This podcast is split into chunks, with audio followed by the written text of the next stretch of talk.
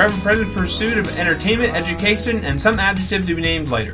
The Homestar Army proudly presents Trek West 5, a conglomerate podcast of science fiction, politics, humor, and pretty much whatever else we want to talk about. Trek West 5 is brought to you in part by RocketWebDesign.com, custom web design at template website prices. Designs by Didi.blogspot.com, your online home for all your digital scrapbooking needs. Need a home along the Wasatch Front? Contact Lisa DeBageray with Kirkham and Friends Real Estate. No one will work harder for your home. And thehomestarmy.com, blogging to the world since 2004. Your hosts for Trek West 5 are Joey and Peter. Good evening and welcome to podcast 118. I am Peter, And I am Joey. and uh, welcome to the new and improved, clean Trek West 5. Joey's taking an extra week to really clean up his act. It'll be profanity free, vulgarity free, euphemism free. I, I like that uh, one of our listeners implied that my gout attack was a, a result of trying to censor myself. Uh, no, in all seriousness, uh, that's not why we took an extra week. Although we, we really are going to try and, and clean ourselves up. But it's a good reminder, and I appreciate Yep. uh, the Bob's kind of uh, Calling us out. yeah, putting us in check. I, I appreciate that. And uh, like I said, if there any suggestions, we would be happy to uh, to listen to them. Um, but uh, Joey really did have a gout attack, and uh, gout won for a while. Um, but uh, it would appear that you've you've beaten them back. Yeah, for, for the Um, time being. Yes.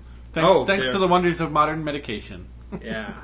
Uh, which uh, I I really don't feel like you had given my suggestion any, you know, real thought.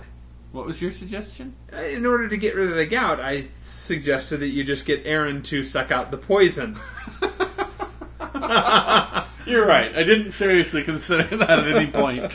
Uh, I, I think uh, you know we haven't given our intern enough credit in the past. You know, he's he's a pretty handy, useful guy. yeah, unfortunately, it's crystallized inside the joint, so I don't know how Aaron would, you know. I think he could get a straw in there somehow. Oh, that would hurt so bad.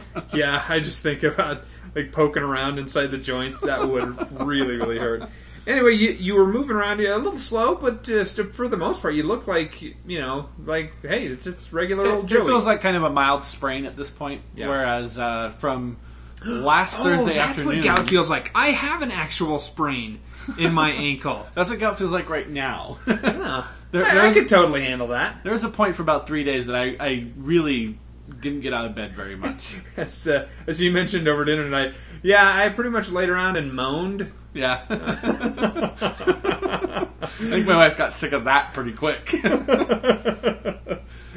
Uh, I can just imagine you just laying there. well, anytime you shift the muscles at all, it rubs against those crystals, and so, and you you would not believe the number of times you make minute shifts in the position of your foot. Oh yeah, I, I, I can actually. I can believe that completely.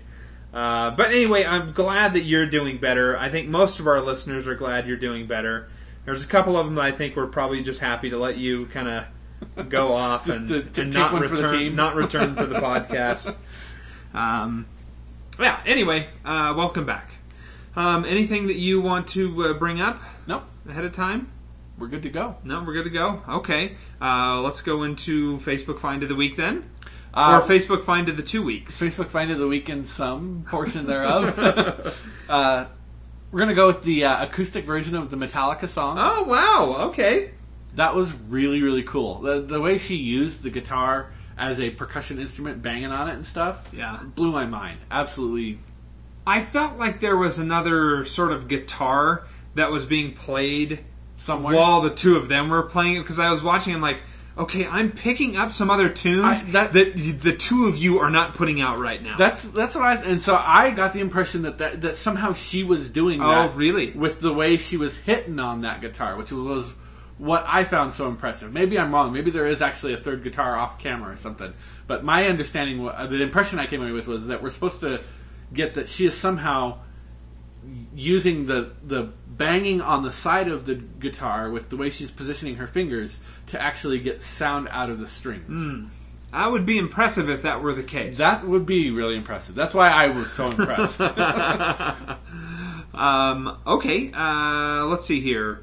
Uh, I was a little surprised. I I really enjoyed. Well, truthfully, Facebook find of the week for this week was pretty much all Dean. yeah.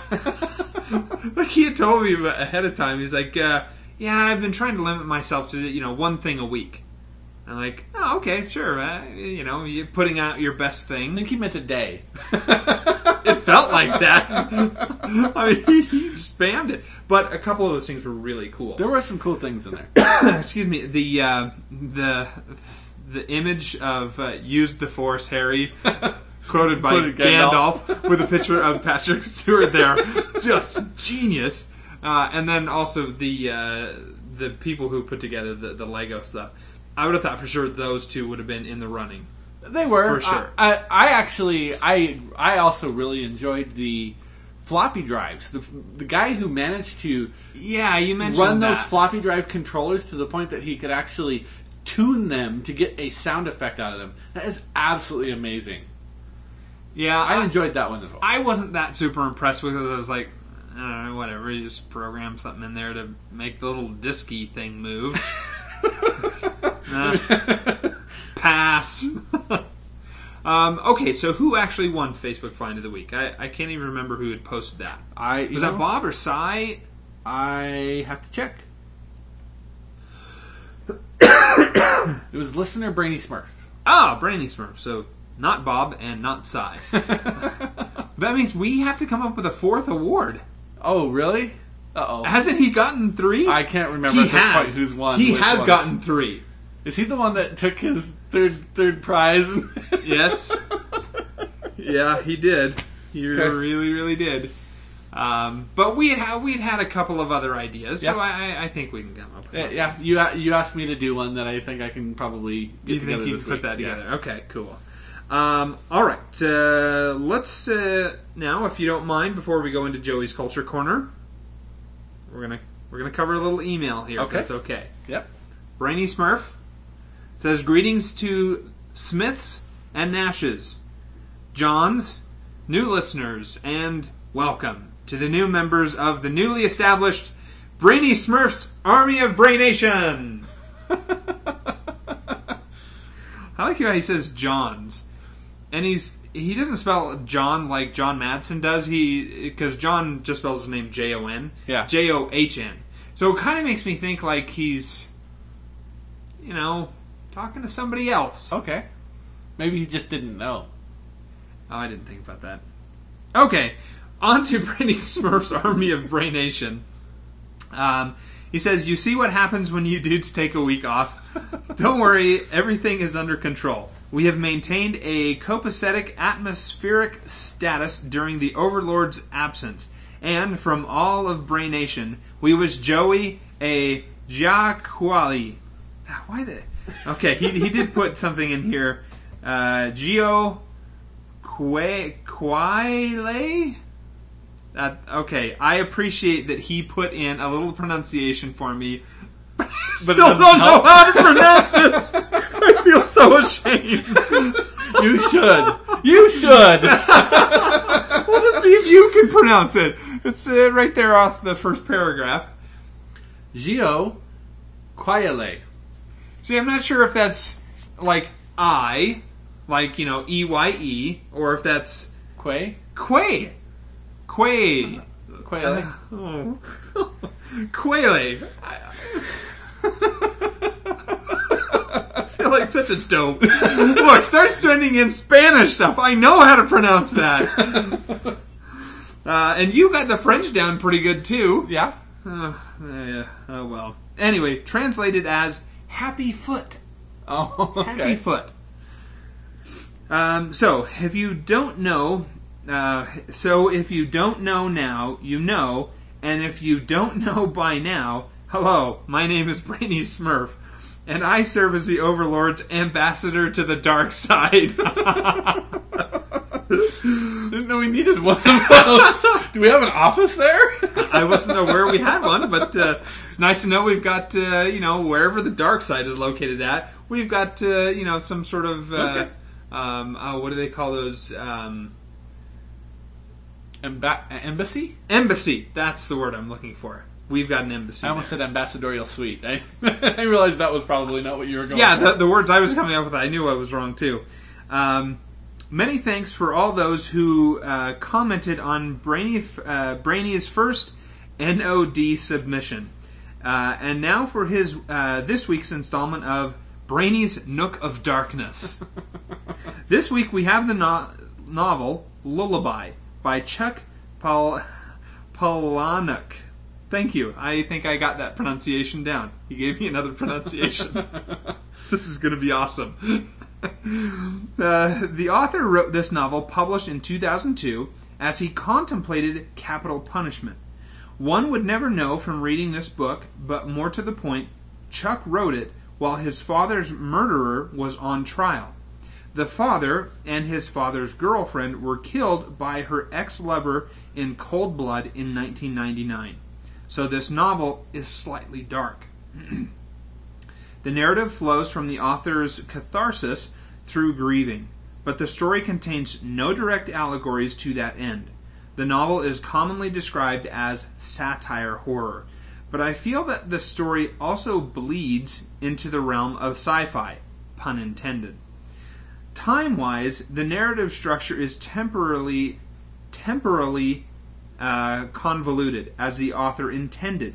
The speaker is mostly a narration of the protagonist, spliced with flashbacks and flash sideways to various characters.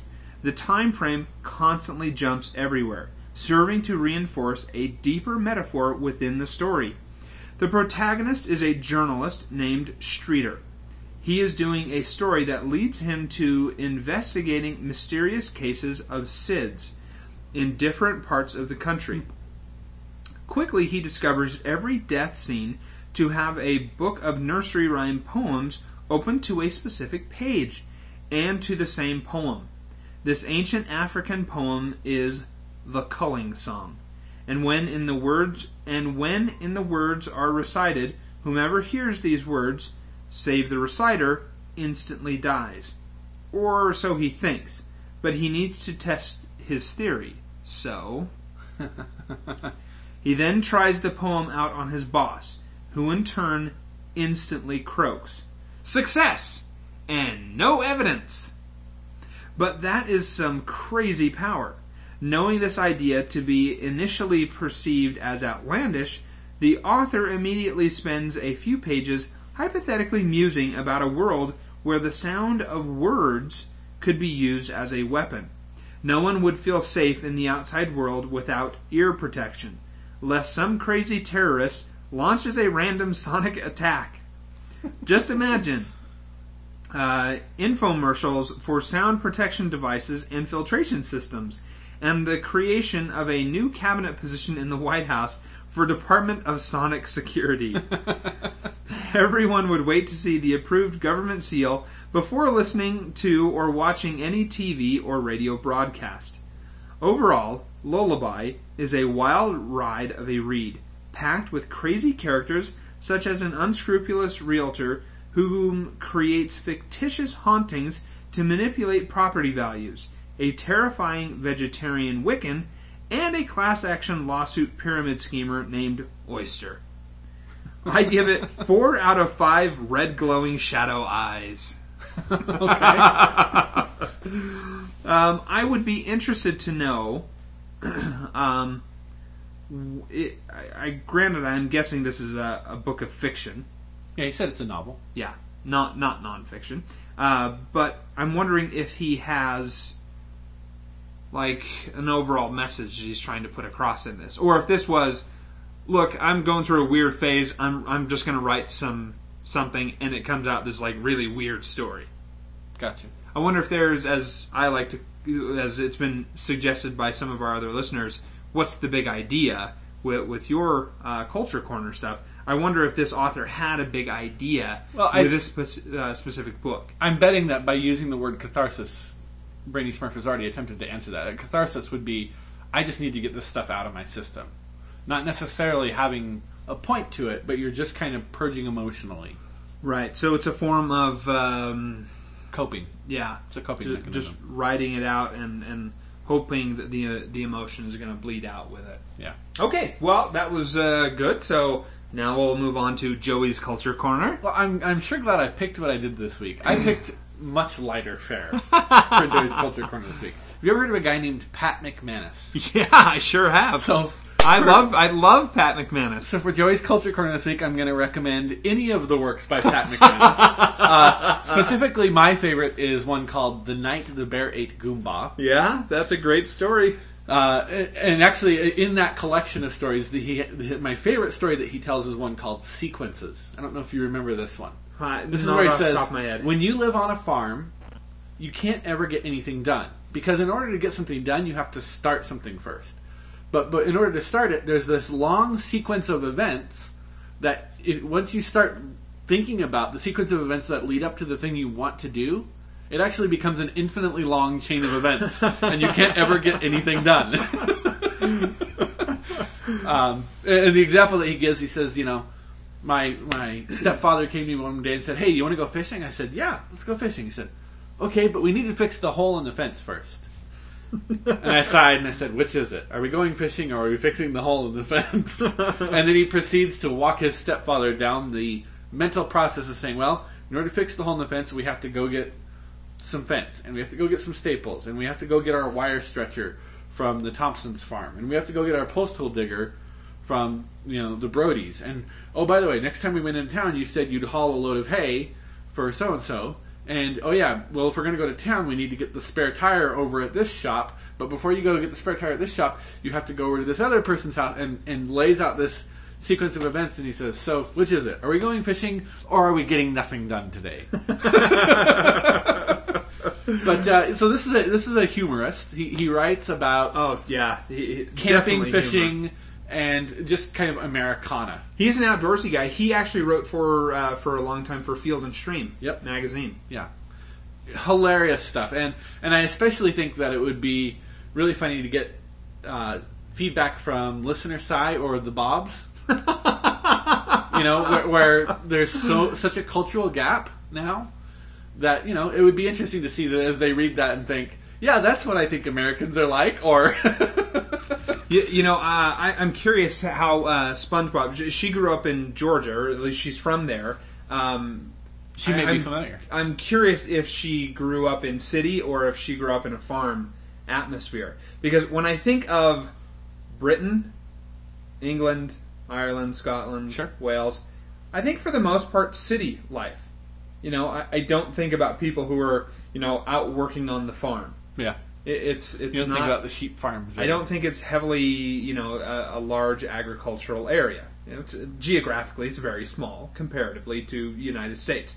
So I'm curious if they would, if a lot of the humor would just go flying past them. They're like, I have no idea what a trailer hitch. Why are you writing this, the, the, you know, this long explanation about trailer hitches when anybody who's ever worked with a trailer hitch in a trailer knows. Those things are invented by the devil.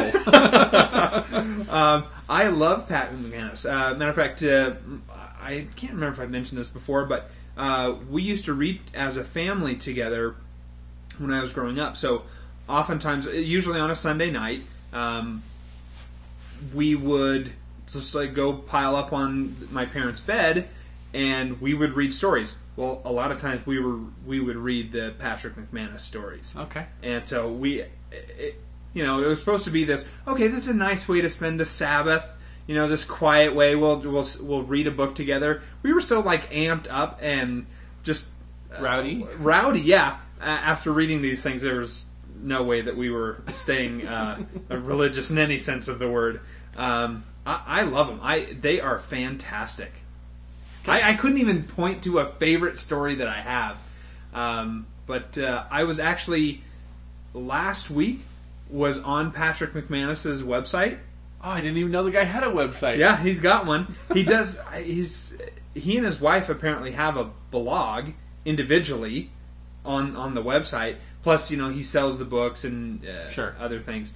Um, I'm considering getting my dad a uh, like a hat uh, that he sells on there of uh, it's a rancid Crabtree. Okay. Um, Which is one of the characters. yeah, rancid stories. Crabtree is one of the, the characters. Man, I, I didn't know you were a Pat McManus fan. Oh, huge, huge fan That's of great. Yeah. I- I've read all of the books, uh, all of them, and uh, I was just thinking, it's been a long time since I've read them. Well, if you need to borrow them, I've got them all on my bookshelf. Do you? Yeah. I'm surprised I've never noticed that you had them there.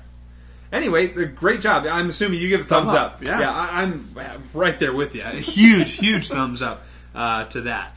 Um, okay, we will go into episodes then. We are going to cover episodes 13 through 16 of Babylon 5 Season 4. And we'll go ahead and start off with uh, Rumors, Bargains, and Lies. Sheridan tricks the League of Non Aligned Worlds into demanding that the Rangers act as a common police force. Delenn attempts to avert civil war. Okay, um, this wasn't an awesome episode. Ah, okay, I, I, I can see your point there. Let's start with the script book here, though. Okay.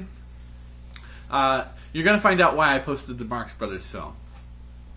Did I you ever go? Did you ever go and read my comment? Yes, by the I did. Go read your comment. Okay, just so you're. I just wanted you to know ahead of time. I wasn't a huge fan of that. Okay. that. Uh, I, I think it's funny. I thought it was amusing. He, here's what J. Michael Straczynski says. As summer 1996 turned into fall and then winter, word came down to confirm officially what we'd been hearing as a rumor for some time.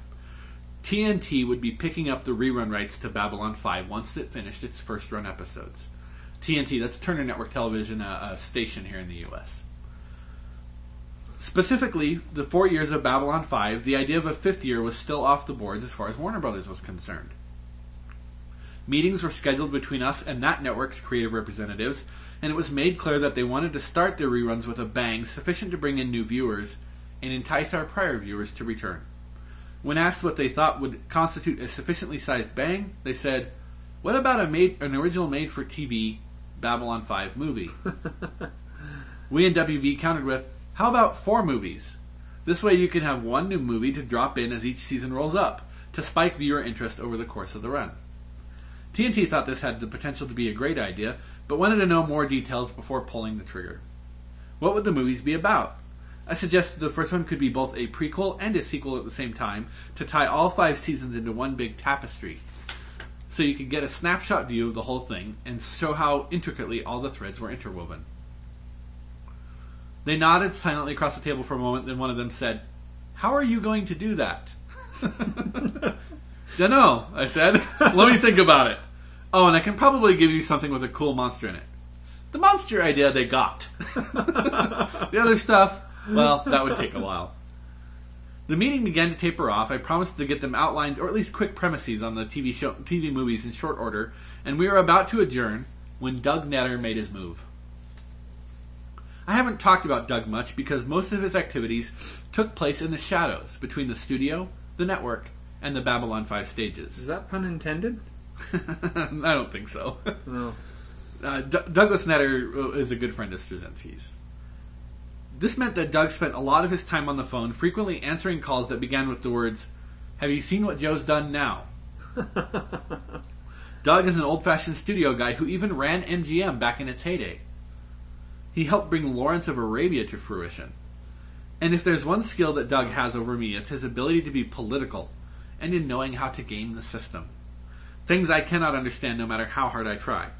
In the face of corporate, studio, or network mendacity, my first reaction is to lower my head and charge in like a bull. Devil take the hindmost. Doug knows how to talk to, talk to people, even if they are dunderheads. Doug can be charming. Me, I would never stoop to that kind of behavior. but there are times when that can work in your favor, provided the moment is right. And just as the first major meeting with TNT was breaking up, Doug picked his moment and Tootsie Frootsied the network. To explain, go out and pick up a copy of the Marx Brothers movie, A Day at the Races.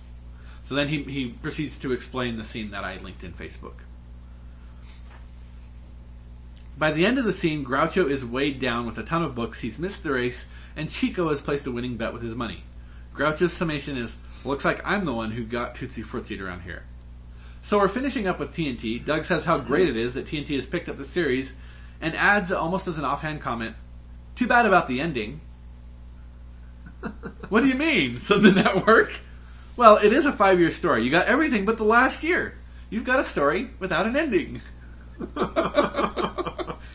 Wait, we thought five years was a goal, not that it was a five year story, the network said and looked at me. Is this true? Is it a five year story? I was stunned by the question, since I'd made it clear to everyone for years that this was a five year arc.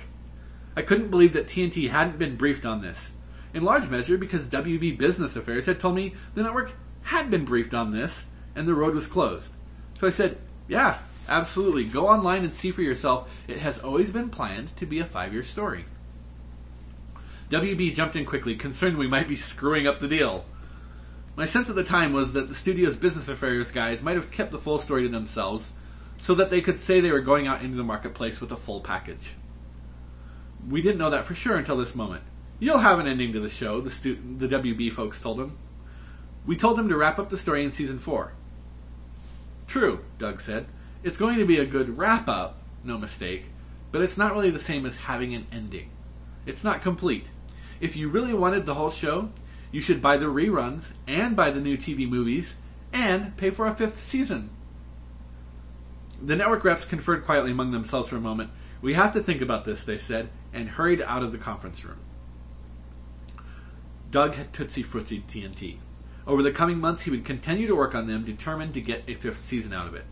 To be perfectly honest, I had grave doubts about whether or not this would succeed. WB had told us definitively to finish off the show in season 4, and it's rare for any series to come back after an internal cancellation order.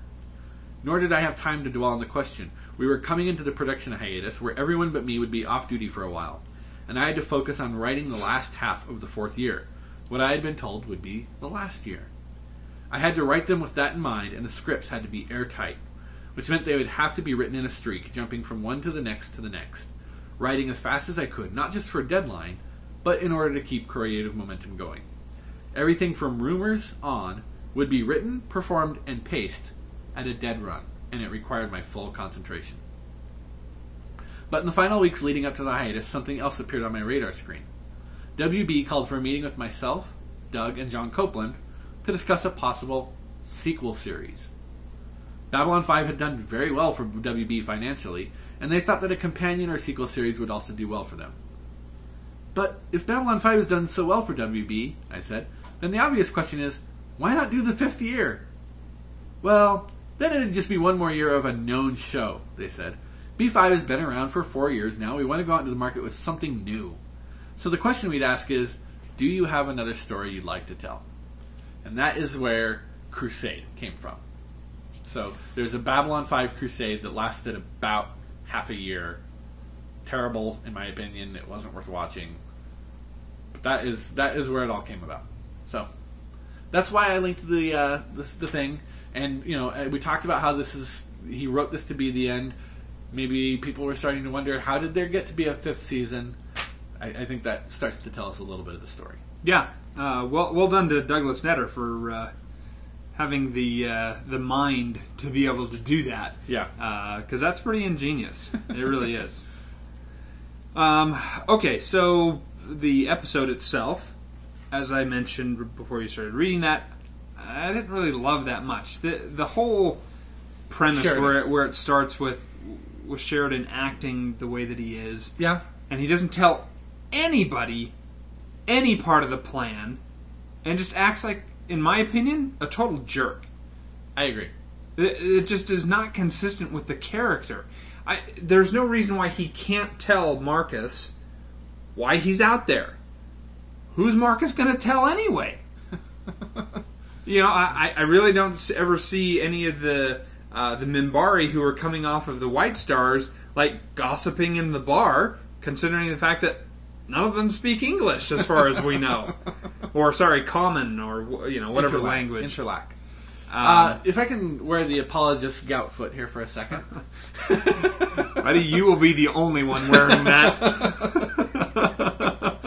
Uh, the the only thing I've ever come up with over the years that I feel like okay maybe this could make sense is he was trying to put his staff in a state of anxiety because it would further his goal of, you know, trying to manipulate. When really that's what he's doing. He's manipulating everyone. Yeah, his his big idea. I'll use reverse psychology.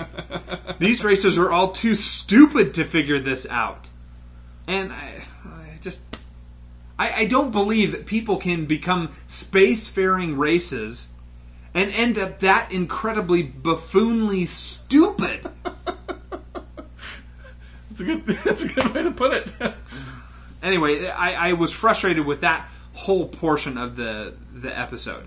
The other stuff was okay, like the Minbari stuff. I, I I enjoyed that story, and I I can't even like looking back on it now. Even though yeah, it's been like a week and a half since I watched it. I I can't think of anything in there that I didn't really like, or that I had a problem. With. There was one thing that I had a problem with here with. It's just something Oh that yeah, there there was. Sorry, go on. there, there, there's something that I can never seem to reconcile, no matter how many times I watch this series. It's Delenn's actual position in society, because in one episode she is able to instruct the entire Minbari race to go commit genocide. A couple episodes later, she doesn't even have the authority to speak as an ambassador. A few episodes later, she is. Uh, what was the other example? I, I wrote down some examples here. Um, her, uh, she's being chastised. Oh no, she breaks the Great Council, right? Yeah, And then a few episodes after that, she's get, call, getting called before the elders of her own clan for her, you know, physical love interest in Captain Sheridan. And, and it just, they, they, she keeps going back and forth. Oh yeah, oh here, she comes in and she's like, just an episode or two ago, I was hauled up on charges of misconduct in front of the elders of my clan, but I can commit the entire religious caste to protecting Neroon. And they will do it because I told them to do it.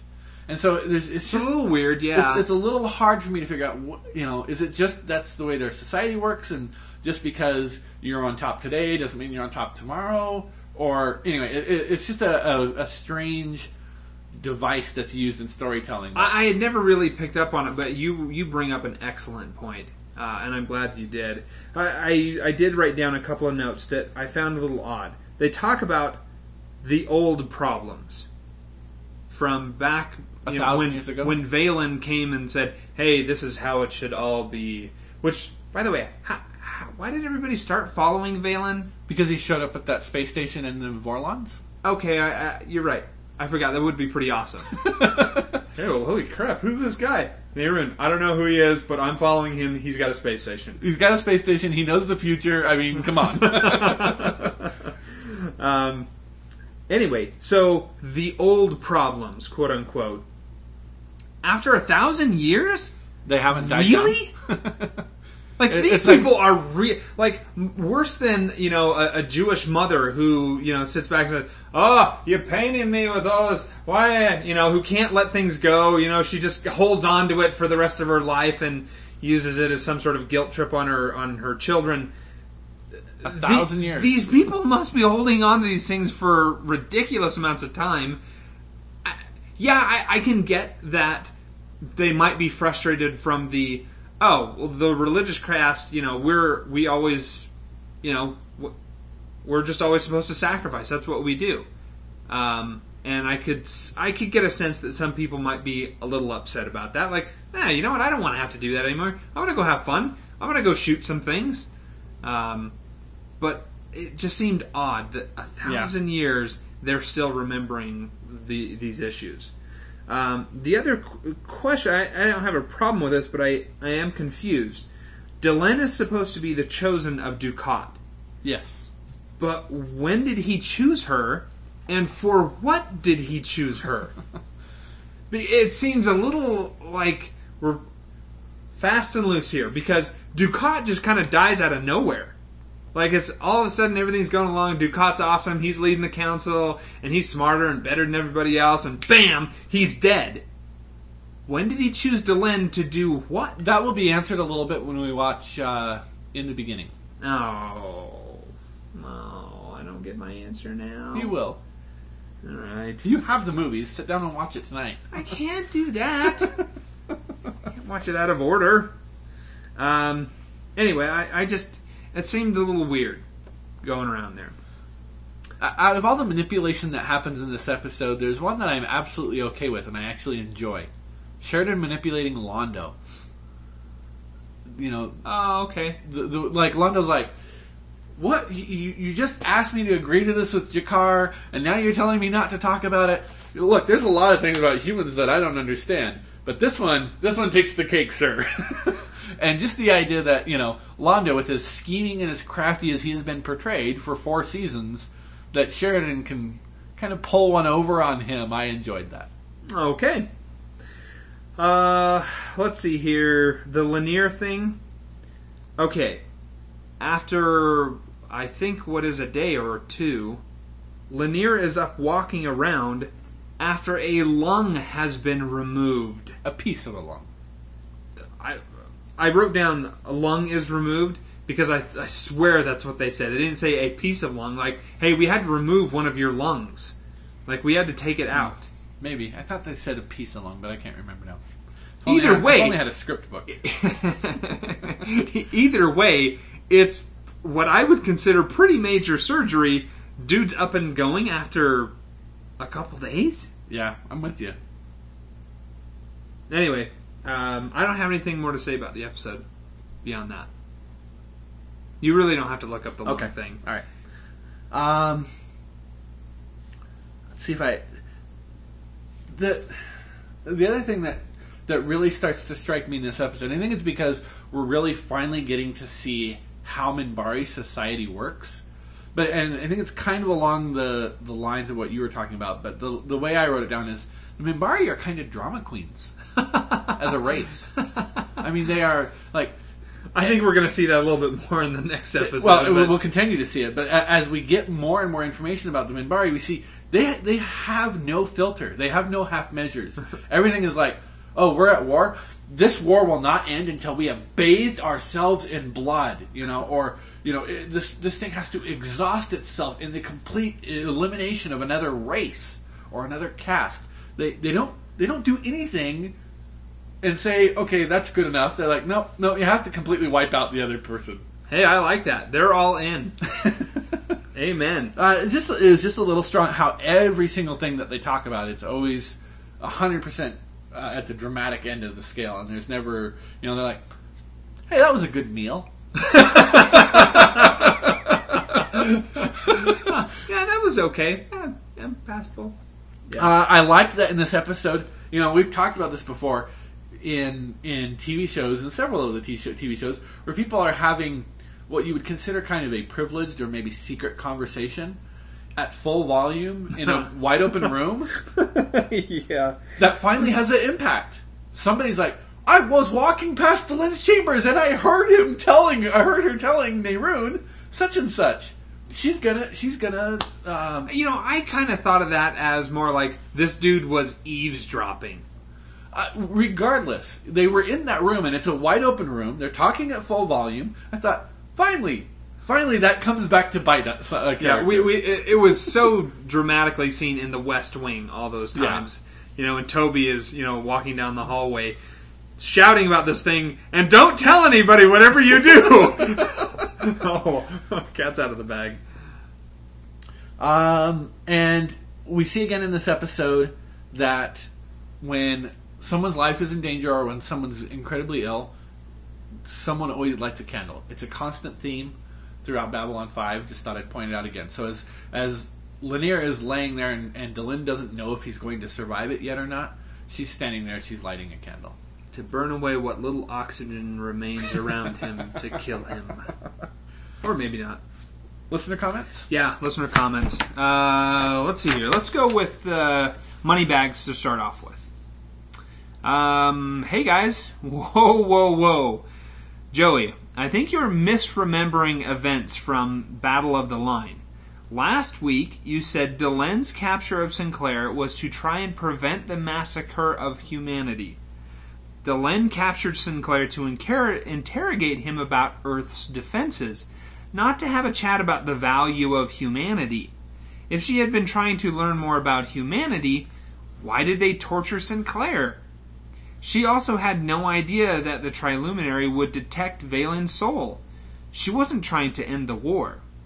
If she wanted to learn more about humanity, she had plenty of opportunities before humanity was on the brink of extinction. From In the Beginning, this shouldn't be spoilery, we see that Earth begins broadcasting their surrender and a plea for mercy well before the Battle of the Line. Delenn didn't bother to try to open communication at this point. Anyway, on to the episodes. Okay. It's been a, while, a long time since I've seen uh, the, in the beginning. I've only watched it actually the one time, so I'm fully willing to believe that I'm misremembering what happened there. okay. Um, I, let me just say this: Moneybags, go easy on him. He just had a gout attack, so just could you tone No, it down no, a little no. bit, please? I, I, I need the intellectual intellectual honesty here. it has nothing to do with my ankle. Um, uh, let's hear. Uh, rumors, bargains, and lies. Sheridan. I don't like the Sheridan in this episode. In fact, I don't like the comedic tone of the whole plot, especially when the League decides there must be an invisible enemy that could be standing right next to them. Right. Because there's no chance the White Stars were doing training exercises, right? Sheridan usually doesn't play uh, display cunning like this, and it just feels wrong. Good scene with Londo though. I wonder if I could get a ringtone of Londo saying "Zooty, zoot zoot." Londo and G'Kar should form a comedy team. Oh wait, that's what they do in season five. Minbari plot. I don't like how they have Neroon standing be- behind his goons the first time we see him. It makes him look like a coward. And who heads the religious caste? Is it Delenn? If so, how is she so out of touch? I know a lot's been happening, but you think someone would have shot her an email once in a while. if she's not, how is she negotiating with Neroon? Boy, it's a good thing the Minbari had their top secret meeting in an open corridor. Otherwise, Lennier might not have heard them. Oh well, still a good plot. Do you guys think Lennier did the right thing by not telling Delenn? I think it was the right thing for the wrong reasons. Delenn may have felt obligated to tell Neroon what happened, causing more problems. But his reason for not wanting to destroy Delenn's Pollyanna view of the world seems silly to me. I would I would agree that he did the right thing for the wrong reasons, and I, I think it's interesting that he puts it that way because if we go back to Comes the Inquisitor, it was Lennier who told Sheridan, if you do the right thing for the wrong reason, the work becomes destructive and thus self defeating. And over the course of the next season and a half, watch what what happens to the character of Lennier and trace it back to him doing the right thing for the wrong reason in this episode. Wow, so you think the story stayed consistent then? I think it did. Okay. I don't remember it well enough, so I have no idea. But I'm willing to call you a liar nonetheless. um, okay, so on to Brainy Smurf. Lennier quote of the week. Uh, sorry, he starts off rumors, boneheads, and whatever. Lennier quote of the week. I smelled a discharge. Let's call this episode Lennier Smells a Discharge. I like details, especially in sci fi. I always wish for sci fi to pay attention to the cuis- uh, cuisine of various alien cultures. Most of the time, we get little more than factoids, such as Romulan ale is pungently blue, and the Ferengi love a bowl of fresh tube grubs. When it comes to human, human cultures, uh, or sorry, Earth cultures, food rituals offer a myriad of insight into the values and traditions of an ethnic group of a, or a culture. Don't Mormons fast uh, once every month? That's correct. We do. Yeah. Moving on, as JSM has noted many times, our diversities serve to codify a stronger sense of resolve for us as a people. What better narrative device to deliver this sentiment than The Breakfast Club? So, as this opens, I was pretty sure that JMS was not giving a shout out to the late great John Hughes. I was, however, really hoping for some description of what was piled on the trays that the four senior staff members are holding as they bid the box a good morning. I swear that Marcus is eating pancakes. Has food gotten better since we can't afford uh, bacon and eggs days? Did G'Kar serving um, uh, did G'Kar serving of the Swedish meatballs signify a transition in the reputation of the Babby Five kitchen? Who is the chef in the Babby Five kitchen?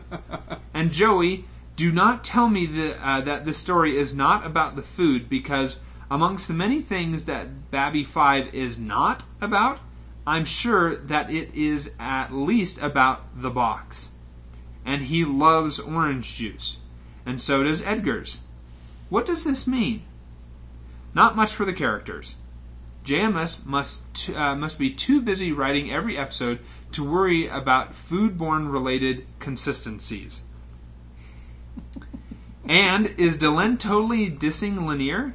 She says to Neroon, but I would rather have someone who opposed me out of honest belief in righteousness of his cause than someone who was always at my side because it was expected, required. Uh, I don't think so. I don't think so. I disagree with that.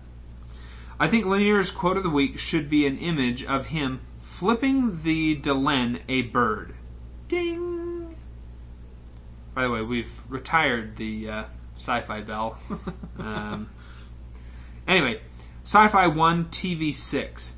Add one point to the sci fi rating for any details I may have missed as to what the ideology of the warrior caste is any symbols for either side of the war, or any pertinent details about the Minbari Civil War and what it means.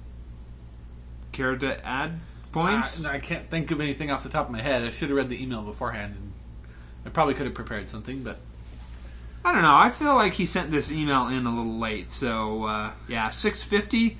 Man, you you barely made it in in time, Brainy Smurf. After all, you had two weeks to get this in. It's not like we didn't give Hold you guys a chance. No, only kidding. Uh, Science fiction, Pete. Science fiction. I'm gonna go with a five on this. wow, really? Yeah, but I'm I'm starting to wonder why I wrote a five. You mean you think that's too high? I do think that's too high. Interesting. I actually went with a six. The the Minbari culture, the d- deep view into the Minbari culture, I thought was was pretty good. We're getting Okay. some real hard information now about the background and the history of Minbari culture. Okay. Especially you know, Delenn's sitting there in the in the chair looking at what I can only imagine is home movies, Minbari home movies, and she's talking to Lennier, and they talk about their cities and and things like that. I thought there was some good sci-fi in there. Okay. Uh, I would agree there is sci-fi. Not sure I'd call it good. Okay. Uh, for television, I'm going to give this a four. Uh, really, the Sheridan stuff was crap, and uh, all of the other Minbari stuff, I'm not sure people would get on board for that. Uh, I gave it a five. I, I actually wrote down Bill Mumy's uh, presentation as he's laying there and he's, you know, got half a lung or, or one lung missing, and he's trying to dismiss these people and, and kind of put them in their place. The way he delivered those lines and his, just his whole gravitas in that scene, I thought was was absolutely stunning and, des- and deserved a So bump. you think it saves? A lot I think it for you. saves it uh, for it me for me. Yeah. Uh, the P5 rating is eight point three three. Moving on to our next episode, Monuments of Transaction. Pretty close. Bester arrives on Babylon 5 and makes an offer to a desperate Lyta. Delenn faces the Starfire wheel. Yes, where she goes head to head with Shakira. Shakira, huh? Um, yeah. Where, uh, I guess it's Shakiri. Shakiri, yeah. Not Shakira. The Shai Alyt. Um, so he is basically he's the the big guy who's been, I guess, the one proliferating this war, pushing it so Yep. hard. Yeah, he, he is pretty much the head of the warrior caste. So it seems like it was his idea. He is the Hitler. Hmm. Okay. Did I just lose? Yeah, you did. Damn it. Uh, just a quick note from the script book here before we get going. He, J. Michael says, It is in this episode that the compression of fitting five years into four became for me the most apparent. In referencing my original notes, the civil war on Minbar would have gone on for a few episodes. As back on Babylon 5 and Earth, the situation there continued to spiral out of control. The events described at the end of this episode by Ivanova would have been an entire episode unto itself. We would have seen those events unfold. The only way to make the compression work would be to pull the Earth Civil War up far enough to end it in year four. Originally, it would have been completed around four or five episodes into season five. Yeah, it would have been so much better now that you think about it. Because I found it odd that the the religious caste are just kind of rolling over, like, "Oh, we can't defend ourselves." Uh, when they freaking fly around white stars all over the place. Yeah. and it seems like Delenn is in charge of the Rangers. Surely she could command the Rangers yeah. to say, "All right, attack." Uh, I don't know. I, it was a little weird, but anyway, I actually liked this episode. I thought it was pretty decent in um, as far as the sci-fi stuff goes. Um, I, I did raise an eyebrow at this. Um, the Edgars guy is sending something to Io, which is a moon around Jupiter or Saturn. Jupiter. Jupiter. Uh, he's sending it to Io via Babylon Five. It's just like money laundering. You don't take the most direct route. You go around the long way so that it loses some suspicion in the process. I guess I found it weird. Um, It's just this is, it's not odd at all for smuggling to happen that way. oh, really? Really. You seem to be pretty sure about this. I've made enough revelations on this podcast. Let's move on. Um, okay, Lyta can't get work, Yeah. and uh, Because she's not part of Telepath's Local 4 through 53. yes. um, and we have Bester come back, and he comes back because he wants her body. yeah. He wants to do scientific research on it. And he's basically saying, look, we want you to come back, but you know what? You, you, you get all the perks of being in Psi Corps, but we're not going to control you. You know, we You have to wear the shield, you have to wear the gloves. Yeah, you, it's going to look like you belong to us, but um, for the most part, you can just kind of go off and do your own thing. And all we're asking for is when you die, your body belongs to us. Yeah.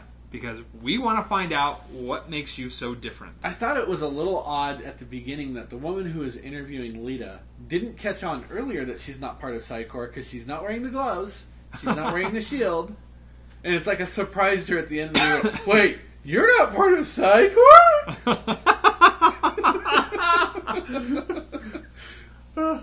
Yeah, uh, that was good. that was one of your better voices. That's really good. Um, yeah, for me, the biggest and most silly thing that I'm supposed to believe out of this is we're just all, of a sudden Babylon Five Sheridan is just going to completely ignore Lyta. Yeah, I, To- to I've the- always been bothered by this. to, to the extent that you know they're kicking her out of her quarters didn't she earn those quarters by going head to head against the shadow Exactly. i think that would have bought you at least a few years on babylon 5 There- or at least the babylon 5 i run I, I think the idea that we're supposed to get from this is that Sheridan is a normal person. He's a he he's a human with frailties and flaws, and he doesn't like telepaths. He is prejudiced against telepaths. Really you think that's what we're supposed to walk away from this is I, all the interactions we've ever seen Sheridan have with telepaths, I've always come away going, "Wow, Straczynski is just writing him as as anti-telepath." he, He will use them Yeah. as a, as a tool. He doesn't really consider them people. Hmm. interesting He, he found it easier to connect with Delenn than to connect with Lyta on an emotional level. What does that say? I think he's suffering from Minbari War syndrome. um, okay, I'm glad to know that you are just as unhappy about how they play the, the Lyta stuff off. Actually, which, I do have something about this. Uh, that you mention which, by the way, as you're looking that up, Lyta ends up going back to the Corps, and you see it as this like she's really upset about this, and she's just crying as she's putting the the uniform of Psi Corps back on. And I, I mean, I actually did feel sorry for her in this episode, but I'm I'm more angry at the way that they that Straczynski decided to to push her character. Um, I, I just I find it hard to believe that everybody would just forget about how awesome Lyta is because she's pretty awesome. I can't find. There was a question and answer on this that I wanted to share, where he talked about, it. aren't they? Isn't Sheridan a little bit inconsistent about this? And he says, yes, it's inconsistent, but we're human beings and we're inconsistent. Okay. All right, so that's the Lyta stuff. Um, the other two things in here we have, uh, um, oh, the Edgars and Garibaldi stuff. Meh, I didn't really care. Let, let me just j- dive in here real quick. He, sa- he says in the script book one of the challenges I set myself in writing this episode was to attempt to ensure that everybody in this story is right, even if only to a small degree or just from their own perspective. When Zack accosts Garibaldi for smuggling some packages through Babylon 5, Garibaldi points out that this is a small change compared to breaking away from Earth, attacking their own ships, and essentially stealing Babylon 5 from Earth Force and the voters who paid for it.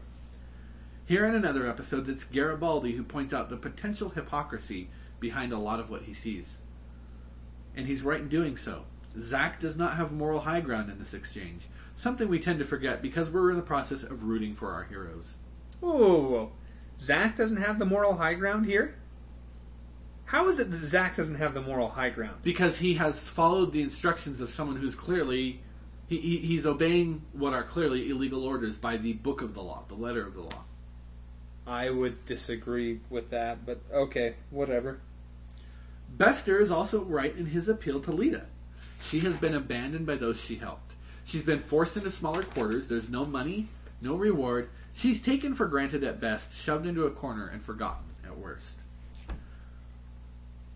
There's another meta- metaphor I was striving for here, and this is where I got a little, get a little bit a distaste in my my own mouth. Is how a culture often treats those who fight for us when they are no longer needed. Once they're done fighting, we'd rather they just disappeared and didn't bother us anymore. Which is why there's always plenty of money for machines of war, but very little to support the veterans who've returned from war scarred, shattered, and injured. Yeah, I'd call that the Rambo syndrome. Uh, I, I I understand the metaphor he's going for there. You know what he's trying to make us conscious of, but I just think the way he went about it is I don't know if heavy-handed is the right term, but it just it doesn't feel right. I, I, I'd say a better example of a show that is is addressing those issues is the new show Person of Interest. I don't know if you watched that at all Uh-uh. with uh, Michael Emerson and Jim Caviezel. And Jim Caviezel is a war veteran who was looking for some definition in his life, and and Benjamin Linus, he's playing almost the same character. Yeah, I know. um, gives him gives him some purpose in his life, and I, I think that this is a show that is taking the same point and is doing a much better job of addressing it. Just wanted to mention that. Maybe it's because of the shortened time frame that It uh, Straczynski yeah. thought, okay, I've got to get her in back into Psi Corps and play this emotional game with her. You know, this is the easiest method to do, which is to just have everyone shun her and no one want to deal with her anymore. I think maybe, you know, as things got further and further along down the line, she distanced herself to the point where she's off in this other place and she really has no one left to turn to except Psi Corps. And then now she's back into Psi Corps. Yeah. But the whole uh, truth of Babylon 5 just forgetting her, no, it Yeah, doesn't. it doesn't feel feel right right. at all. right. I agree. It, it, it, it I, I do like that Lyta is finally the first character to say what you and I have been saying for a while now, which is if you came to me and said, Look, I've got bad news and I'm the person who delivered, I would say, Better that I hear it from you. Like Garibaldi's reaction was just so wrong. Well, at least it wouldn't have been you telling me. And here we see the opposite. We see Lyta saying, Well, thanks, Zack. At least I heard it from you. I appreciate that. Yeah, uh, and uh, interesting that you mentioned that. Um, I've been meaning to tell you, um, you have gout. Well, At least I heard it from you. Yeah. Unfortunately, my doctor beat you to it. Oh. Oh. I just diagnosed it the other week too. Uh, did you know? Did you notice the cameo in this episode? Uh, no, I did not see a chameleon. uh, one, the guy who hires Garibaldi in this episode to find his cat and dog, they're planning to take over the universe. Uh huh. It's Scott Adams of Dilbert. Oh, I don't really know Okay. him. Yeah. I know Dilbert, but I have no idea who Scott Okay. Adams Yeah, that, really that, is. that that is Scott Adams. They actually he'd written, I think, for the New York Times a review of Babylon Five and and kind of pumped it up. And so Straczynski said, "Well, you know, why don't you come on down?" and wrote him just a little, you know, one one or two line cameo. They're planning to take over the universe. It's Dogbert and Catbert that he's talking about. Yeah. Uh, okay, so the good stuff in this that I really enjoy is the Minbari stuff. Um, you know, Minbar is on fire. It's under, you know, it's in Yep. war. Um, and uh, it's the major city that we see there. Um, the religious caste decides to surrender. Delenn says, you know what? It- This has gone on long enough. We can't let this happen any longer. People are just dying.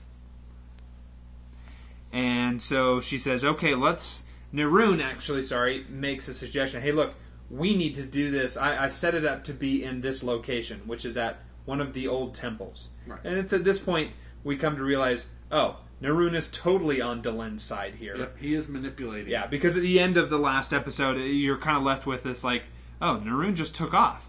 Uh, oh crap! I think we're all screwed. and um, it's come to find out that you know the whole time Delenn's trying to maneuver this Shakiri guy into this Starfire circle yeah. and um, I guess anciently the this starfire circle was okay. If uh, if two people have uh, this disagreement of from differing castes or the same Castes. caste even, Castes. so different castes, then the two leaders would come together and they would both walk into this, and as best I can understand, Selection by self-immolation the the one who sticks around to the point that they're dead wins. wins. So Um, I, I think this might be a good idea for a political campaign. Oh, jeez. the, the the the party that's willing to show up and burn their leader gets gets the White House next year. Uh, it, it does seem like a really bad way It to choose a system of government. Yeah. You're going to take the person who is the most dedicated. Yeah, of the you- one who's the least selfish, yeah cares and about everyone else. sacrifice them in order to win. And so th- maybe this is how you get to a society that holds on to grudges for a thousand years. You've killed everyone who's rational. Uh, anyway, we come to find out that Shakiri, he's he's freaked out now, and Neroon basically now plays the mind game of, look, you know, hey, this is right. The, this you have to do this. I now." love that he's throwing his uh, quotes back at him. Oh, uh, weren't you just telling me that living and dying are just two possible options, and neither one is to be preferred? Yep. Uh, you know, uh, what about all this stuff you were just telling me? Did you really mean it? Our whole clan, our whole caste is watching you. What are you going to do? Yeah. and the guy Awesome. can't the guy can't take it. He, he steps in. I mean, Delenn's been in there already for quite some time, just kind of chilling out, right? Just handling it. He steps in and he's like, "Ow, ow, ow!" and he dives out, and uh, and Neroon steps in, lifts Delenn out, hands her to Lennier, and heals the rift. He says, "The calling of my heart all along was religious," and gone. Okay. So I get the grand sacrifice idea. But really, did he have to stay in there? he could have just left. Could have stepped out. Seems to me like Neroon is someone that they need alive. Clearly of the warrior caste, of the but uh, seems to be of the right mental temperament to be able to handle being a leader. and he just stays. He, he, he saw the value in martyring himself. I don't agree with it either, I don't. but I just don't buy that. th- th- you know there are people that that is that is the answer to them. You know, Well, it's not me. Um, yeah. By the way, never ask me to become a martyr. I am not interested in that whatsoever. all right. Um, so Delenn sets up a new Grey Council Yep. made up primarily of the worker caste. Five to four, five to two to two. And she does that because, look, we've had the power all of this time. We've been the ones who've been pushing things around. You've been the one who have been going out and fighting these battles, while all the time the worker caste is the one building our temples and Actually- building your ships. She even said the worker caste has been the ones dying, which made me wonder if the infantry grunts are populated by worker caste members. Uh, that doesn't feel right.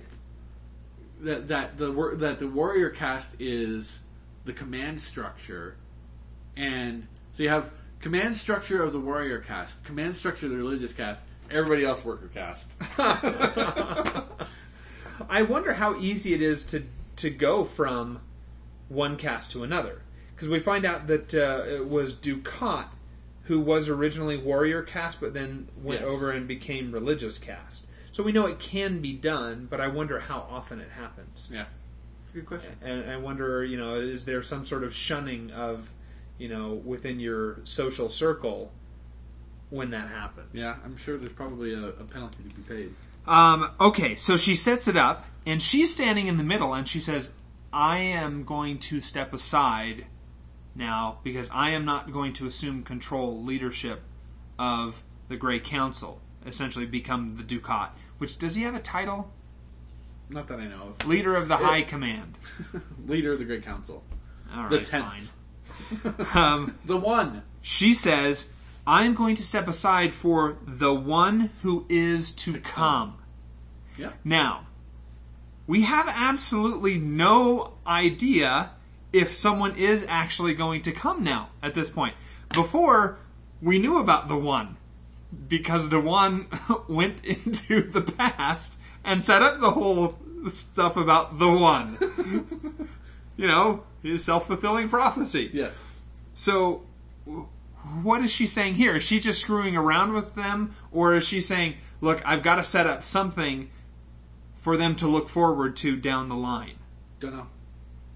Do you do you see the the I- issue no, that I- I'm coming I do. across? I, I, I, I'm, I don't know if, if we're supposed to get the sense that in the heat, the flush of the moment, Delenn actually is delivering prophecy. Hmm. You know, because she she definitely has always had somewhat of a mystical bent to her as a character. Is there, you know, is there is she referring to Sheridan? Because we know Sheridan is the one who will be. He is not yet the one who is. So he's the one who will be. So maybe she's referring to someday Sheridan is going to step in and lead us all. Ah, he leads the Grey Council. I don't know. I the, I don't have a good answer to that question. An Earther, not born of Minbari. Wait, wouldn't that be all of them? Oh, uh, yeah, potentially. Um, anyway, the episode ends with uh, the Earth Alliance ships attacking civilian and ships. the worst temper tantrum ever filmed on television. Ivanova is just not Oh. believable in that scene. Yeah, yeah. It's just, it really wouldn't. It's back to like the gathering that quality of acting. Really, really terrible acting job there. But Sheridan, I think he kind of does a better job. You know, he, he he's had enough. He's had it. Yeah, I, I don't even remember. It's time we take the war to Clark. All right, Listen to Joey. Uh, yeah, let's do Brainy Smurf to start. Uh, on that note, we take you to Babylon 5, Episode 2 The Bone Wars. so it's the religious caste versus the warrior caste? Gee, I wonder who will win. How can anyone consider this to be a legitimate conflict? Is the religious caste going to meditate their enemies away? Maybe the Rangers and their White Stars are fighting for Delenn but they are not actually doing anything nowadays except for blowing up asteroids. JMS is becoming severely exhausted, so I offer some helpful rewriting. Sorry, Moneybags, but we are getting rid of the exposition time uh, exposition machine. Now, the dreaming will occur with the, the song that was meant for such rituals. At the same time, we also replace the ridiculous face the judgment of the pillar of light ritual that we see in this stupid episode. In this version, there is no need for Delenn to use her political trickery. Our new Minbari ritual shall be known as the culling, Okay. in deference to lullaby. During the culling, the beginning is the same as in this episode with the light column. But then we fade to black. Darkness. The column turns into fire! And we hear at a blaring decibel level the opening riff to Enter Sandman. Delenn then would proceed to approach the super lame warrior bonehead of the episode, General Goatee. She would say, Exit light, enter night. right before she gouges out the general's eyes with her thumbs. The other unworthy, unworthy Minbari would then incinerate before Delenn as she asked the remaining boneheads to take my hand. As she closes with her bloody thumbs raised in clenched fists, triumphantly declaring to all of Minbar, We're off to Never Never Land. Boom! Does that, does with our promise to keep things clean? well, there's no vulgarity in there. but there's certainly some violence. We never said anything about violence. disturbing mental images in there. Sci Fi 7 TV 3, brainy version of The Culling, 9. So he gives him, uh, himself a little bump in there, but not quite perfect, apparently. Okay, yeah. So there's some room for improvement. Um, yeah, you know, I, I was just realizing as uh, I read this, something that I thought during the episode, I didn't write down in my notes, was this was all part of Delenn's plan. Yeah. She was comfortable with lots more of the religious caste dying in between getting Shakiri to that point. Does that make sense? What do you mean, nah? Well, instead of facing Shakiri right away, she allows the war to go on for a while.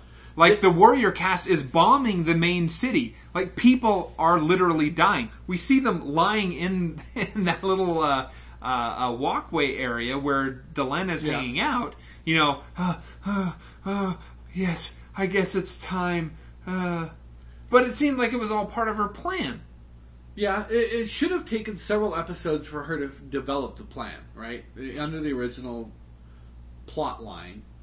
And and so what what I think he's going for here is it not only takes some time to develop the plan, but it actually takes some time to execute on the plan. Yes, some people are going to die in the process, but if she just goes out and outright surrenders, then it will completely destroy Minbari society. Agreed. But why the hand wringing as she's walking down the corridor? Yes, uh, okay, I. Uh, we must surrender. Because she knows what's coming. She knows she's going to commit suicide. I don't buy it. Oh, all right. Uh, Moneybags. He says, uh, Garibaldi Sheridan. Garibaldi is acting like a whiny emo teenager. So it's okay for him to circumvent security since it uh, it's as moral as Sheridan seceding from Earth and setting up your own empire. Right? So it's okay to be immoral as long as others are being more immoral? the Centauri permit uh, death by vivisection. Is it okay to be as immoral as them? Yeah, I'm reminded of uh, a comment. I can't remember where it comes from, but uh, um, the people are, you know, okay to, um, to you know, play around in prostitution when the king is, you know, happily a whoring out there. You know, because the king does it, that means all the rest of us can do it too. yeah, it's uh, it's a fallacy of logic. Um, he continues, and he's mad about Sheridan breaking away after Sheridan asked him and all the other command staff in Severed Dreams if they should fight. And they all said yes. True, they were defending Babylon 5, not attacking, but that's splitting hairs. Lyta.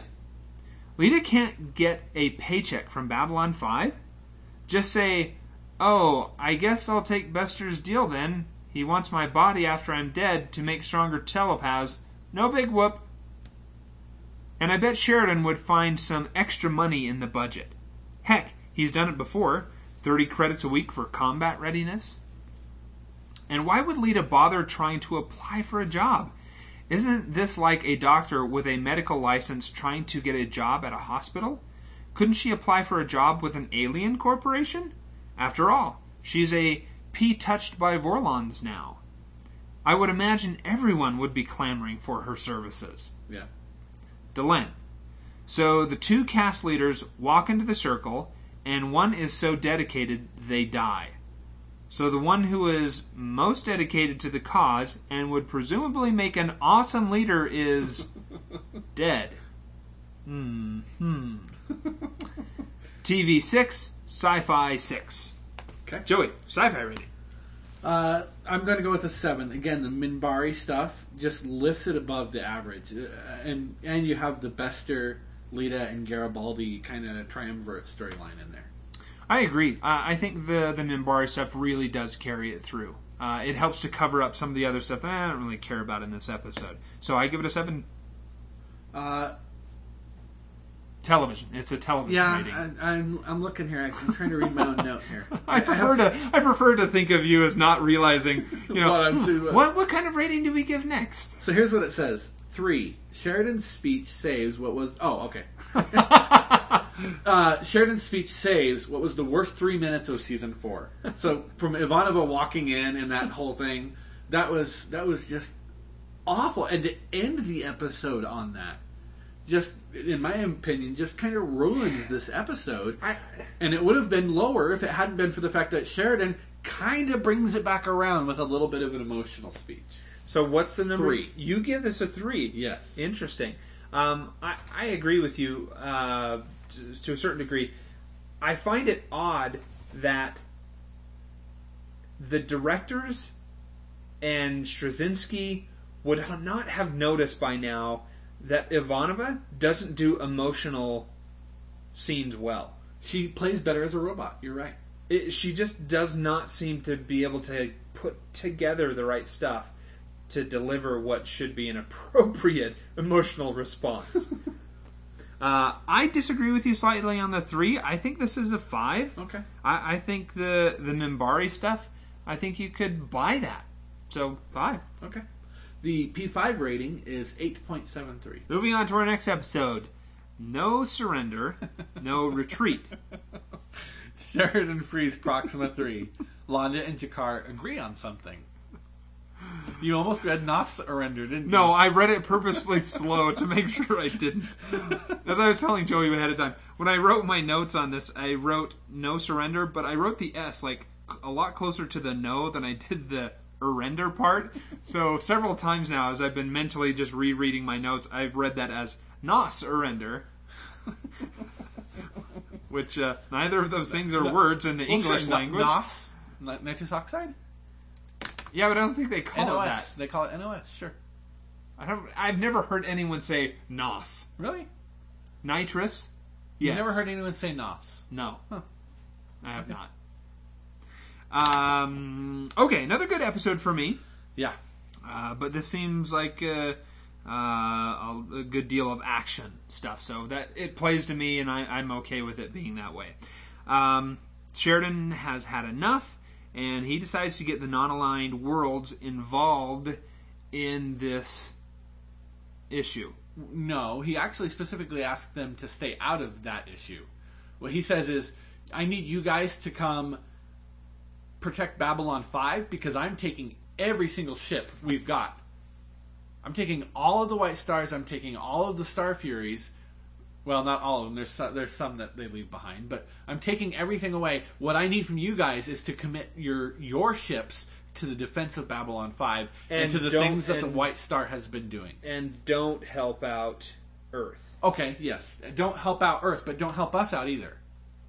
You basically, I mean, because the thing is, he really needs, based on the character assassination that's been going on against him, this has to be it has to be clear that this is Sheridan riding to the defense of Earth, and not the non-aligned worlds coming to conquer Earth. and he does so in alien vessels operated by, Minbari. Minbari. I know. I have the same problem.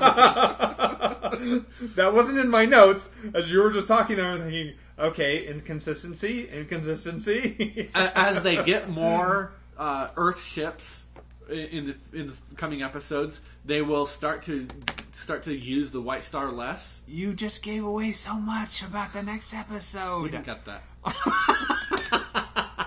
no. Because, and he actually he, he verbalizes that very concern. This has to look like this is Earth Force coming to depose an illegal government, not some alien campaign to conquer Earth. Right. Um, okay, question, point of inquiry. I'm not sure you can answer this. Yes. Did you like that? Remember has a question. to be fair, I've just ceded control. You essentially become the chair of this podcast. I've been the chair of the podcast since we started Babylon Five.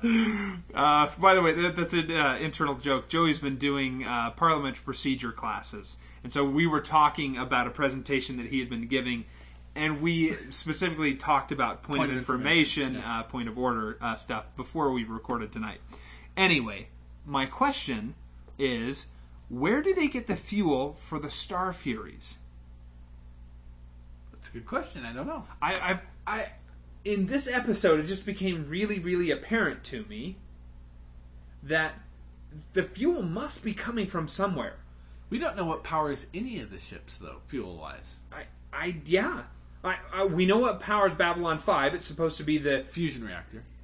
Uh, Well, I was going to say the it, what looks like the the solar cells. I think the solar cells are a supplementary system. It has a fusion reactor Okay. as its primary power system. Because we know that because when the fusion reactor on Babylon 4 was kind of on the fritz, we see the lights dimming inside and stuff like that. The fusion reactor is the primary source of power. So it's probably a fusion engine in all of these ships, I'm guessing. Okay. Um, And maybe that makes sense now why life pods are a completely useless concept in Babylon 5. I don't know if we, have we talked about this. No one ever escapes from an exploding ship in Babylon 5. The one time that I can think of that it's happened was Garibaldi when he was already in a life pod when the ship was attacked. And so the life pod was, was jettisoned the second the ship was even attacked. But in every other instance, when a ship has been damaged to the point of exploding, everyone dies. People don't get away.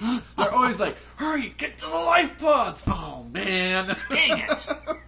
Ah, curse those people. Maybe, well, to be fair, maybe they hide the life pods really well because they don't want people just like playing around in them and like Yeah, accidentally launching them off. or, or you know, taking their lunch break in there. yeah, you know, two amorous uh, people get together and like, hey, no one's using the life pod. Now keep it clean. what? I said amorous. I just didn't know. I don't want you to go any further than that. They're just going to make out and read poetry to each other. All right, so I I guess sure. Let's call it uh, the. fu- They've got little mini fusion reactors, I guess, in there. Yeah, Which I guess they, that still requires some sort of power source, though, right? sure. Yeah. Okay. All right. Well, I guess we didn't fully answer the question. Uh, I thought it was interesting. Vir's having nightmares still about killing Cartagia. yeah. Uh, you know, I, I like that. You know, for the character of Vir, there was some consistency kept here, even though it's just a, a very brief, you know, kind of offhand view we get. I'd rather they change him in a different way. I'd like to see Veer grow up a little bit more. I agree with you, but I'm saying He still seems like the fraidy cat, like oh, oh, oh. I, I wouldn't. I, I would not object to seeing that same kind of change in him. But I like that they're showing that this event that happened to him, it wasn't an episodic thing. It wasn't, oh, you know, in episode 12 I killed Cartagia. By episode 14 I was totally fine with it. There's an emotional repercussion here that he's having to pay. good, good point. um, so Londo wants to talk to G'Kar, and he is seeking forgiveness for his actions. I don't know if he's even come that far yet. Oh, I think so. Okay. I, I definitely see that as he's, you know, look, have a drink with me. You know, I, I get you're still probably really upset about this, but at least come this way a little bit. Just have a drink with me. Can we can we do just that? Yeah.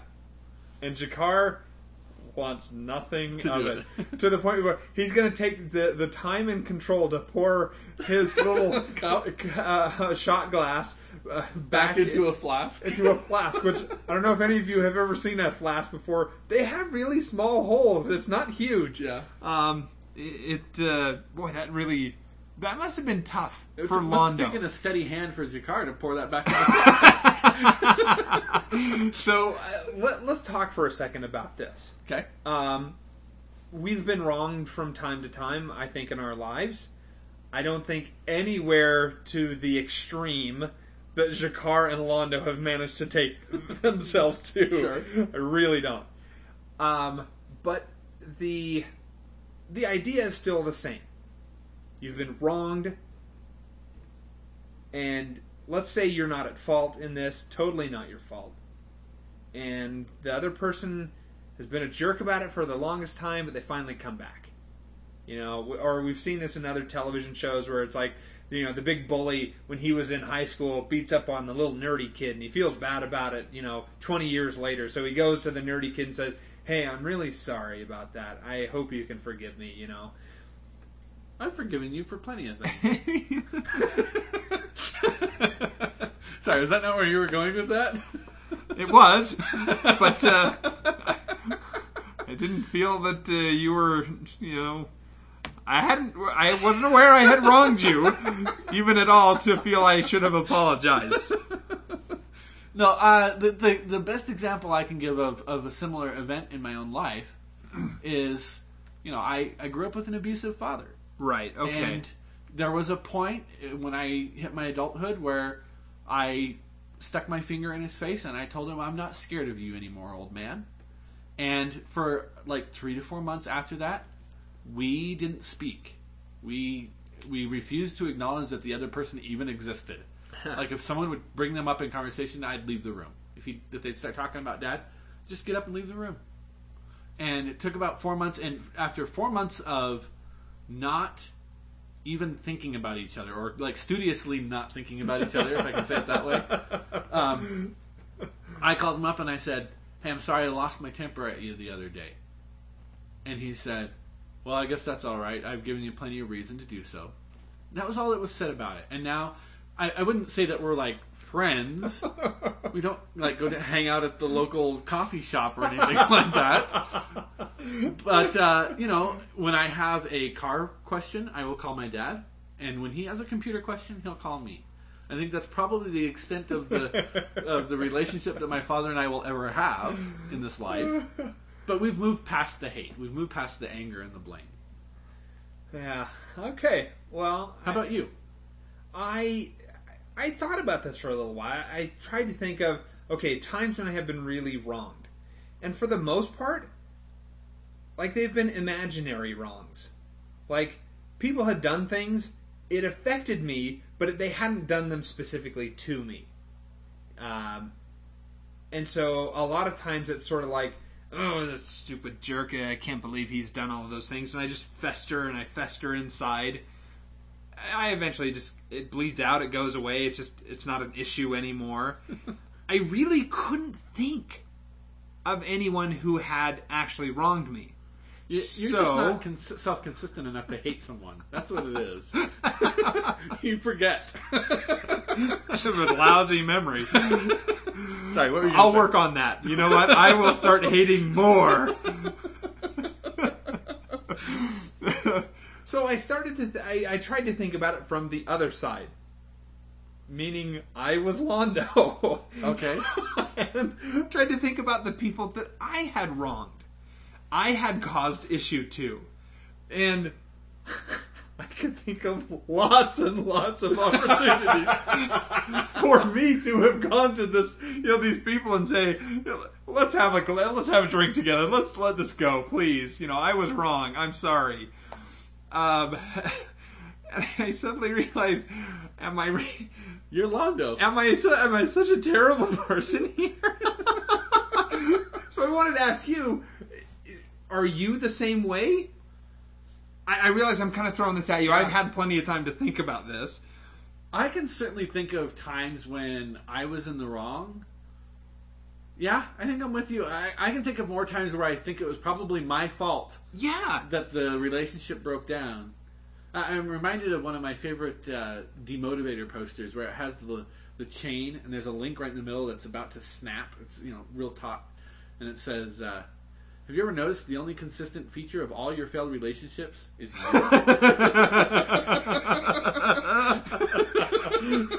yeah, that's, that's pretty good. I, I guess it was. I, I can't say it's a an eye opening experience for me, and it suddenly changed my life, and I'm going to be this better, humble, more you know, lovable person. That's not going to happen. You're just going to get more offended, so that the bar swings back the other way. I'm going to look for more opportunities to get screwed over by people. No, I, I, I think that maybe I should try to look uh, a, a little bit more at instead of just me, me, me, me, but look on the other side. In you know the personal relationships I have, mainly with work, um, with my friends. eh, I don't know. It's pretty much you, so I'm okay with whatever happening. It'll be great material for the podcast, one way Well, or the other. way, whichever one of us is the cause of the breakdown. Yeah, whether it's happy, wonderful things happening or really terrible things, as you know, I'm just Shout- verbally shouting matches that my wife. I come home, my wife says, "So I listened to your podcast the other day. Are you and Pete okay?" I say, "Honey, it's it's all for the podcast. It's the, By no means does it mean we're making this up. Right. It's just we can we can we, divorce we can ourselves. little. compartmentalize you and I. Um, I, I guess I I want to start thinking a little bit more about do should I be going out to people and Being more conciliatory. yeah, amending, you know, my actions to say, look, I'm sorry. I, I apologize for whatever I did this. You know, it, it was wrong of me or whatever. And I, I, I obviously the answer's got to be yes to, to that. Uh, but I guess I really I appreciate Babylon 5 for helping me in my personal life. I never thought those words would come out of my life. I I think the character arcs of G'Kar and Londo are probably one of the strongest things you can take out Yeah. of Babylon Five, Yeah. and apply to yourself and say, "Am I did, am I a G'Kar? Did I start as a G'Kar? Do I need to make that same kind of inter?" I, I can say for myself, that is one of the things I love about Babylon Five. I am a G'Kar. I was a very bitter and angry person, and have had to work my way towards being someone that uh, uh, hopefully people actually like being around now, instead of being just this miserable sack of, you know, of anger. And, and I hope that I never am a Londo, where, you know, I can't even see my way back to the light, kind of thing. So I, I think that that is. I think you you hit it right on the head. That this is one of the strong points of Babylon Five is let's look at these characters and examine ourselves through that lens. And what do I need to do to avoid that, or am I that, and I need to repent a little bit? I think that means you need to write the book of Joey. The Book of Joey. Yes. I actually wrote a book once called The Book of Joey. I even wrote it in uh, uh, it was like King's English, like King James style English. I'm sure it was blasphemous. it really was, unfortunately. uh, okay, getting back to the episode. Um, who has two thumbs and. Uh... Wait, no, I got one. I got one. Oh, do you? Where is it? I because I knew you were going to bring this up. Who has two thumbs and is a traitor to his uniform? this guy. I would have I would have amended that to Bob Kelso. oh, okay. because uh, uh, the uh, the actor who plays Bob Kelso from the TV show Scrubs shows up in this. Uh, I don't even know who that guy is. He was in Star Trek: The Next Generation. Uh, he was the genius ki- guy who has the egg. That uh, Oh, okay. You remember yeah, him? Yeah. did he ever show up in West Wing? I can't remember. I don't know. I feel like we had we would have mentioned him. Uh, I don't see any reference. The guy's the actor's name is Ken Jenkins. I don't see any references to West Wing on his uh, IMDb Ah, profile. Dang it! We- We almost had a three, Peter. We almost did. Shoot. Oh well. Um. Okay, so he's one of the evil guys. He's one of the evil Earth Alliance people, and uh, they the White Stars show up and they start attacking, um, and turns into a battle. Yeah. And Sheridan basically says, "Look, you guys out there, you know this is an illegal order. What they have you doing out here." Now we're not going to attack you people because you have not been committing atrocities like attacking civilian ships or attacking, you know, the this base here at Proxima. So we're not going to attack you. Please do not engage us. Um, so they have the choice, you know, follow the order or should they do they stand down? Well, they have three choices. He gives them three options. Right? He says you can either retire from the field. Oh, that's at the that's at the very end though. He, he actually tells them that in his initial radio address. He says you can either retire from the field. We will not pursue you. We will not attack you. You can stand down, or you can join us. Anything else, we're going to fight you. Um, anyway, they win. Yeah. They they manage to beat up not before you know a lot of people die, um, but they win the battle, and it's clear to Sheridan. Okay, he's not alone. There's really a bunch of other people out who who were just either too scared or not in a good position to be able to stand up to Clark. Yeah. Um, and uh, that's the character of Mackie, right? Yes. Okay. McDougal. Mackie. Uh, okay, so come to the end. Uh, Garibaldi leaves for Mars permanently, and G'Kar forgives just a little bit. Yeah, not enough to actually have a drink with Londo, but he has a drink near Londo. What was While weird Londo's is, also having a drink. what was weird is it looked like G'Kar just kind of walked up to the thing, and there was a glass sitting there. He he he like gives a, the little finger motion, so they must have been like usual. You know, give me my usual. it looked like it was the same thing that Londo was drinking, though. So maybe there's just that one drink that that's that what that finger motion means. It's the uh, the international alien sign for that drink. one uh, interlac whiskey, please.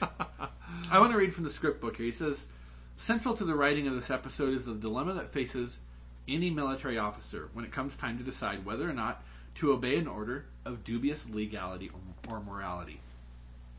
Every military officer from the ground up is told that they have the right to decline to obey an illegal order, that they are in fact required to disobey such an order. In the aftermath of World War II, our generals did not want to ever see American soldiers forced to obey illegal orders with the Nazi defense of, I was just following orders. But it's one thing to say that in a classroom or an exercise field during basic training, and quite something different to exercise that obligation in the course of actual battle.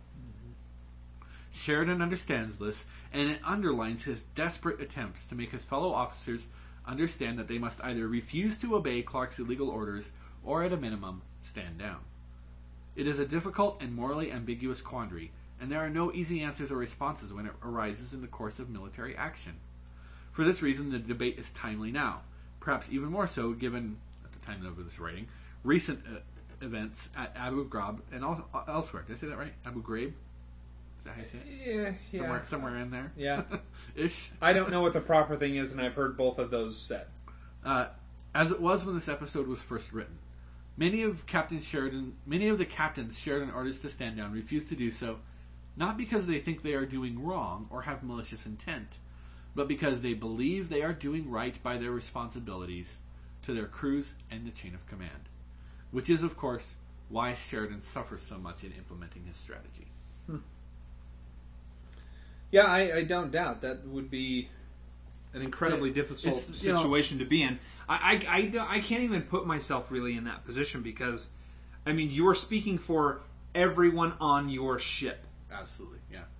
There's that whole thing with you know, you you're sworn to uphold the Constitution against all enemies, foreign and domestic, and I'm just i i this episode and talking about these issues always makes me grateful for the fact that I don't have to parse what that means in my life.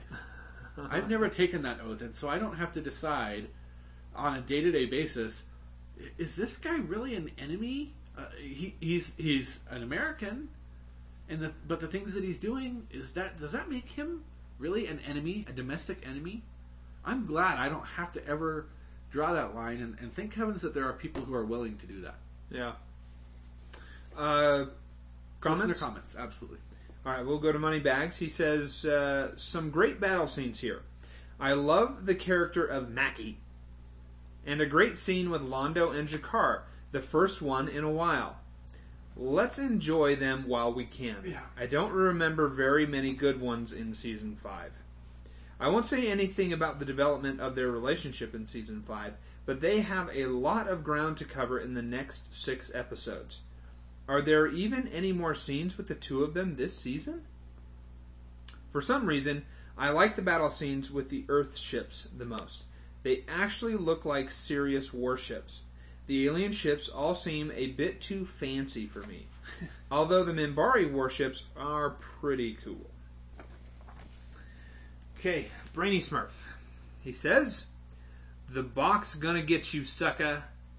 Ivanova says, Trust only Ivanova and yourself. Shoot everyone else.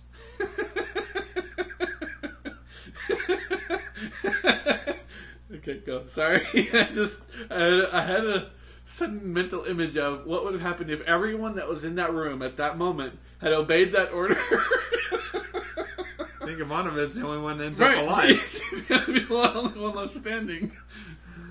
Uh, Clark says, trust only President Clark and yourself. Shoot everyone else. At least we get to see everybody's favorite Babby 5 sub hero, Lieutenant Corwin. Can someone please give this dude a cool uniform? And how come he doesn't have an action figure? When they took the time to make one for Ambassador Shiloth of the whatever intelligence. I wish every Babby 5 episode was like this one. Great pacing. I only wonder what it would have been like if we had had time to prepare uh, to care about Proxima 3. Uh, Captain Dathan would say Londo in G'Kar's quarters, and also Londo and G'Kar taking shots at the bar. That's oddly rhyming. It's off-putting to read. you really hate poetry. It's just it's awkward to read that. okay. Uh, both sentences indicate very different settings. What amazing scenes! One of the main reasons why I contribute to this podcast is simply to be able to say things like, This scene in G'Kar's quarters is sublime. Both PJ and Andreas deliver some of the most powerful acting I have ever witnessed. All this while both men are donning elaborate, campy alien costumes. The arc of these two characters is endlessly salient. G'Kar is barely capable of forgiveness, unable to let go. Beautiful development as Londo almost uh, garners sympathy from the audience. Sci Fi 10, TV 8. Wow, nice. Yeah. Uh, just to echo that a little bit here from J. Max Straczynski, he says, as noted previously, with the stress of the deadlines, I was spending less and less time on the set in season four. Nonetheless, as was so often the case while shooting Babylon 5, I made it a point to be on set for the scenes in which Londo invites G'Kar to drink and sign with him, only to be turned down, as well as the scene in the bar later when G'Kar comes to agree to sign the resolution. These scenes were terribly difficult for me to write on an emotional basis. In both cases, Peter Jurasik was nearly in tears given the emotional weight of the scene. I will say only, he wasn't the only one. Huh. Interesting. Pete, science fiction rating. Uh, I'm going to give this a 7. Uh, I really enjoyed all of the battle scenes.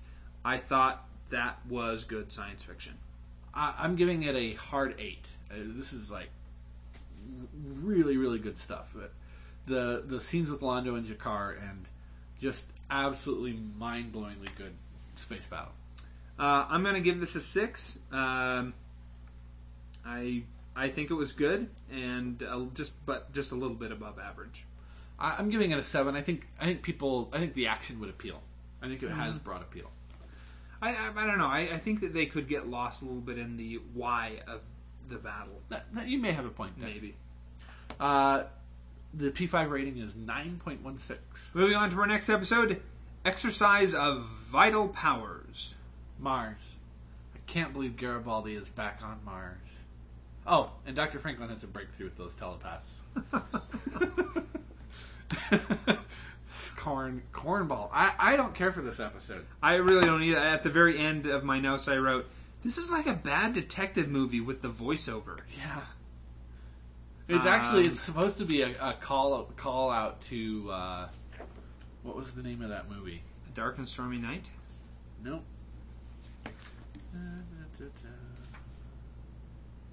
Apocalypse Now. I haven't seen that. I haven't either. Oh, let's apocalypse it later. All right. Um, okay, so we come to find out, Lyta can awaken the telepaths. Well, she can she can push the shadows out of their mind. thus awakening the telepaths. They were already awake when she did it. no, they were in some sort of subconscious Oh, okay. state. Okay. Anyway, to the point that the doctor feels like he can use her to kind of make Help these. these guys. Yeah. And uh, I forgot where that whole thing went. Nowhere yet. Oh, Lyta and Franklin go to uh, uh, are going to go to Mars. Yeah. I can't remember why they're going to Mars. We don't know yet. They haven't told us. Oh, okay. Sheridan has told Franklin what he wants the telepaths for, but it happened off screen. And here we see one of the big problems with video phone technology. No matter how many times I see this in science fiction movies, and I don't care about stupid FaceTime, I just don't buy that this is ever going to be the common way human beings communicate because there's no such thing as privacy. I'm, I'm reminded of the movie The Demolition Man Okay. where he makes a video phone call and some woman answers the phone having just stepped out of the shower and doesn't have a robe or a, a towel on. And you know, I mean, this, this is this is where you're headed if video phones really become a, a popular technology.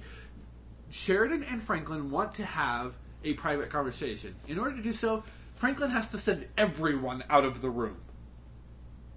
This is why video phones, I don't think, will ever become our standard mode of communication.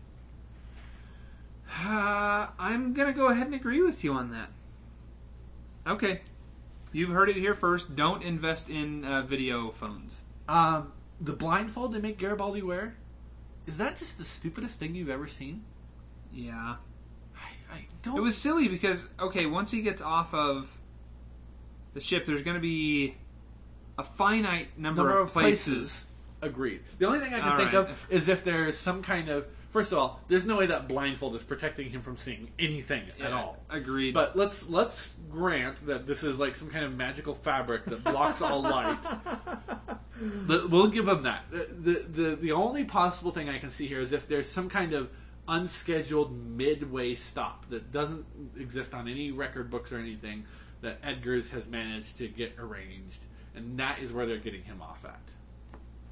yeah, Uh, or, Uh, or he's gonna have to leave at some point. I guess maybe they're gonna blindfold him then too. Um, but Edgars is having stuff delivered there. Well, but only by people Edgars already trusts. Hmm. All right. Uh, the evolution of the character of Wade. He started out as the head of a biker gang, and now he's a literature professor. Uh, well, well. I guess. I guess Who's to say the literature, professors? can't be head of bike Yeah, gangs? wh- I why- knew you were going to go there. Why can't they, you You're know, right. enjoy riding motorcycles in space? Why do you have to take that away from Look them? what Straczynski has brought us to discussing this. Look, we already had the deep philosophical discussion. This is all we're left with now. Um, Wade kills the telepath, though. yeah, And come to find out that Edgars is, I mean, he's basically, Wade is the guy who does the dirty work, I think, for Yep. Edgars. yeah, he's his hitman. Um, anyway, they're experimenting or killing. They have created a telepath specific, genetically targeted virus. Right. And I I think we're supposed to see Edgars as someone who is morally right because he's taking on the evil Psi Corps. When, you know, he makes a statement, look, they've suffered enough. We know what's going to happen. Just kill them. Just stop making them suffer through all of this. I don't buy that at all. we're supposed to see him as a as a, as a Bester equivalent, someone who Really? is kind of villainous, but in a way, isn't he also right? I mean, the things that the, the the things that brought him to the decision that he made are true things. Psi Corps has way too much control. Clark has given them power. I can see them becoming a dangerous problem in the future. They could become a kind of thought police. All these are valid points. They are. The action he takes as a result is out of bounds. Is flawed. Absolutely. and, and that's why we're supposed to see him as the human equivalent to Bester. So Bester and Edgars are the kind of the seesaw between humans and telepaths. Okay. Um, let's see here. Um, oh, Edgars. I meant to ask you, what voice work has he done? Because he's, his voice sounds incredibly familiar. He's done a lot of stuff. Uh, I hadn't looked up voice work. I didn't recognize his, His face. face. at all, but his voice was incredibly uh, uh, familiar.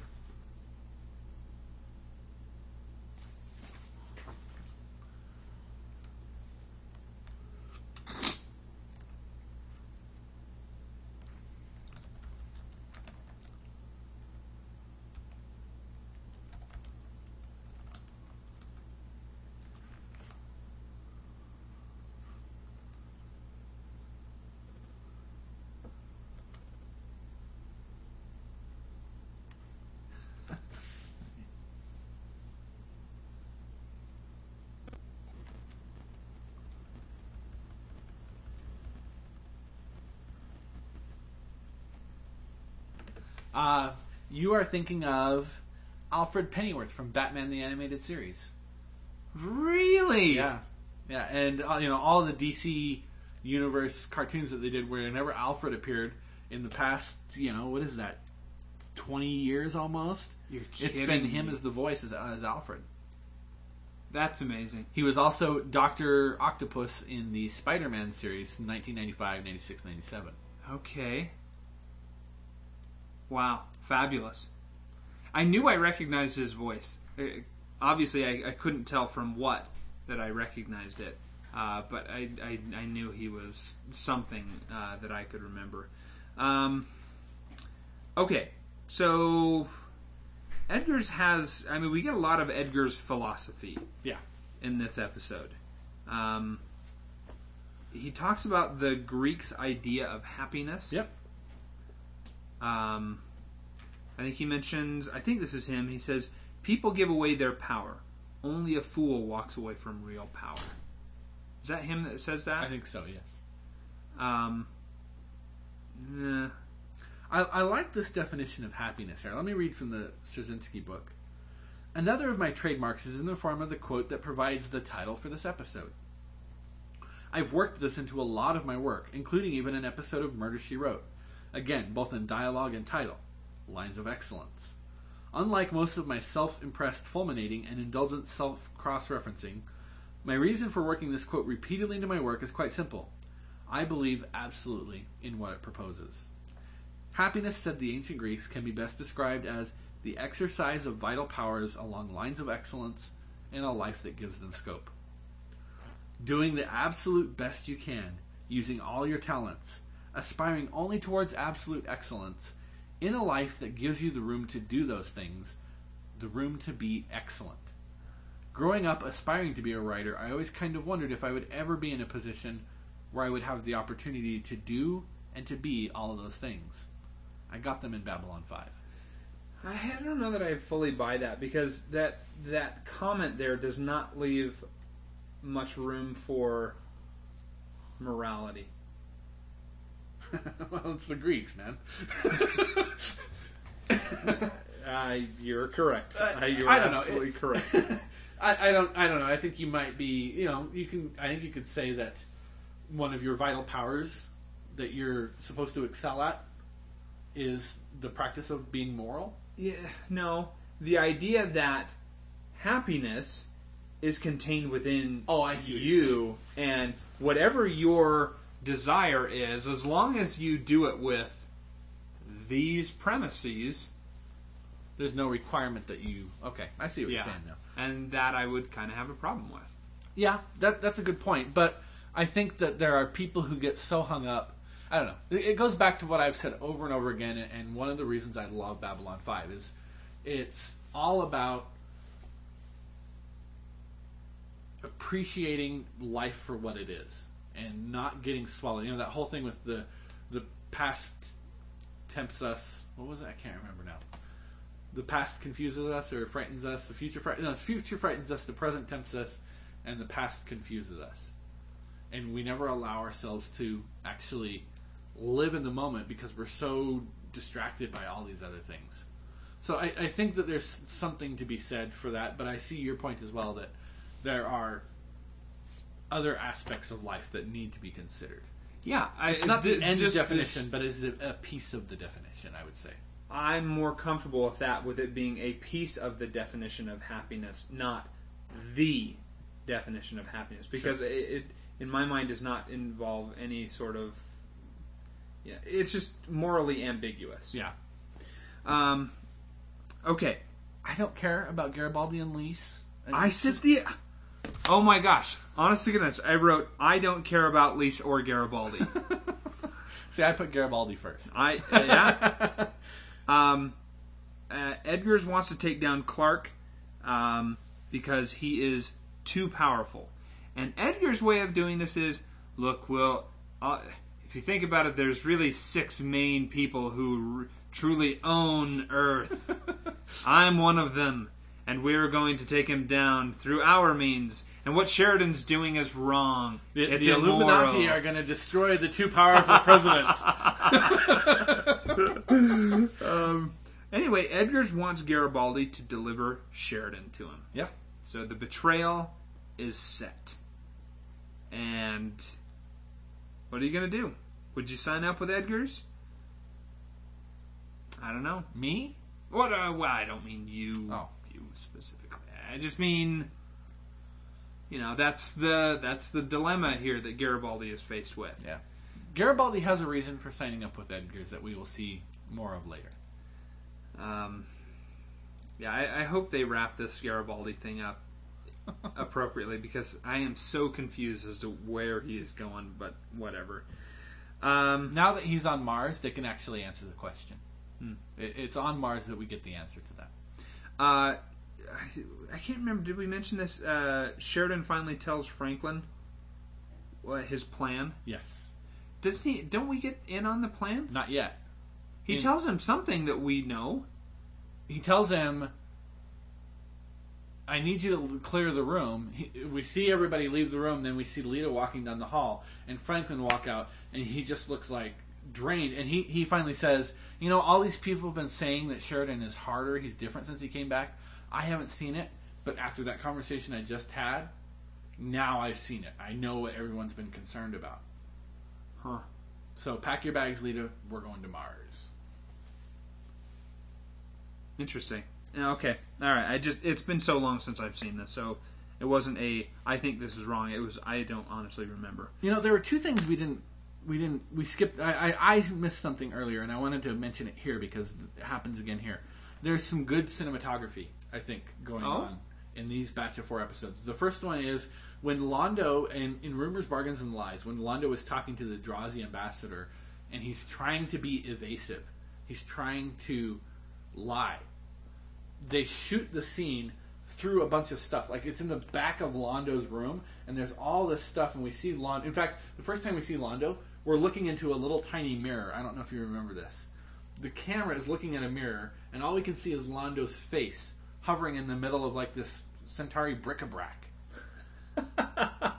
and then the camera pans, but we're always looking. There's always this, you know, occlusion of our view as Londo is trying to hide the truth. And I thought that was a really cool hmm, kind of way to give us as a, the viewer I- I the noticed. sense of th- of what's going on in that scene. Okay. And then I think they do a similar thing here in, th- in this episode when Garibaldi is being interrogated by the tele well being interrogated with an, a telepath in the room, and he goes over and he looks at the mirror that presumably Edgars is behind, and the view of Garibaldi inside the mirror is incredibly distorted. It's almost like a funhouse mirror level of distortion, and we're seeing Garibaldi act that, and, and it's one of the few times I think actually that Jerry Doyle is um, maybe it's uh, um, just Jerry Doyle being Jerry Doyle, but the the scene what, what what he is supposed to be doing in that scene I think fits very well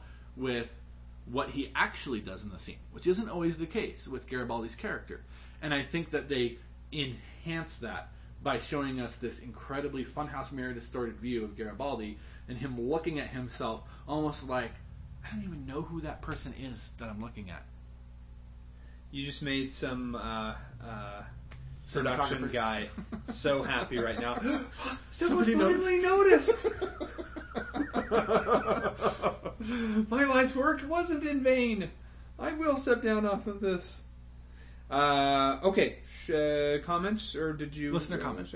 Okay, um, Brainy Smurf says vital exercises. Mars sucks. Garibaldi sucks. Sorry, children. Doc- Dr. Love is back to his old, stupid, snide, snippy, snarky self. Wow, that was a lot of S's. Uh, in the previous episode, a captain chick said, "It is. Uh, it's not the role of the military to make policy."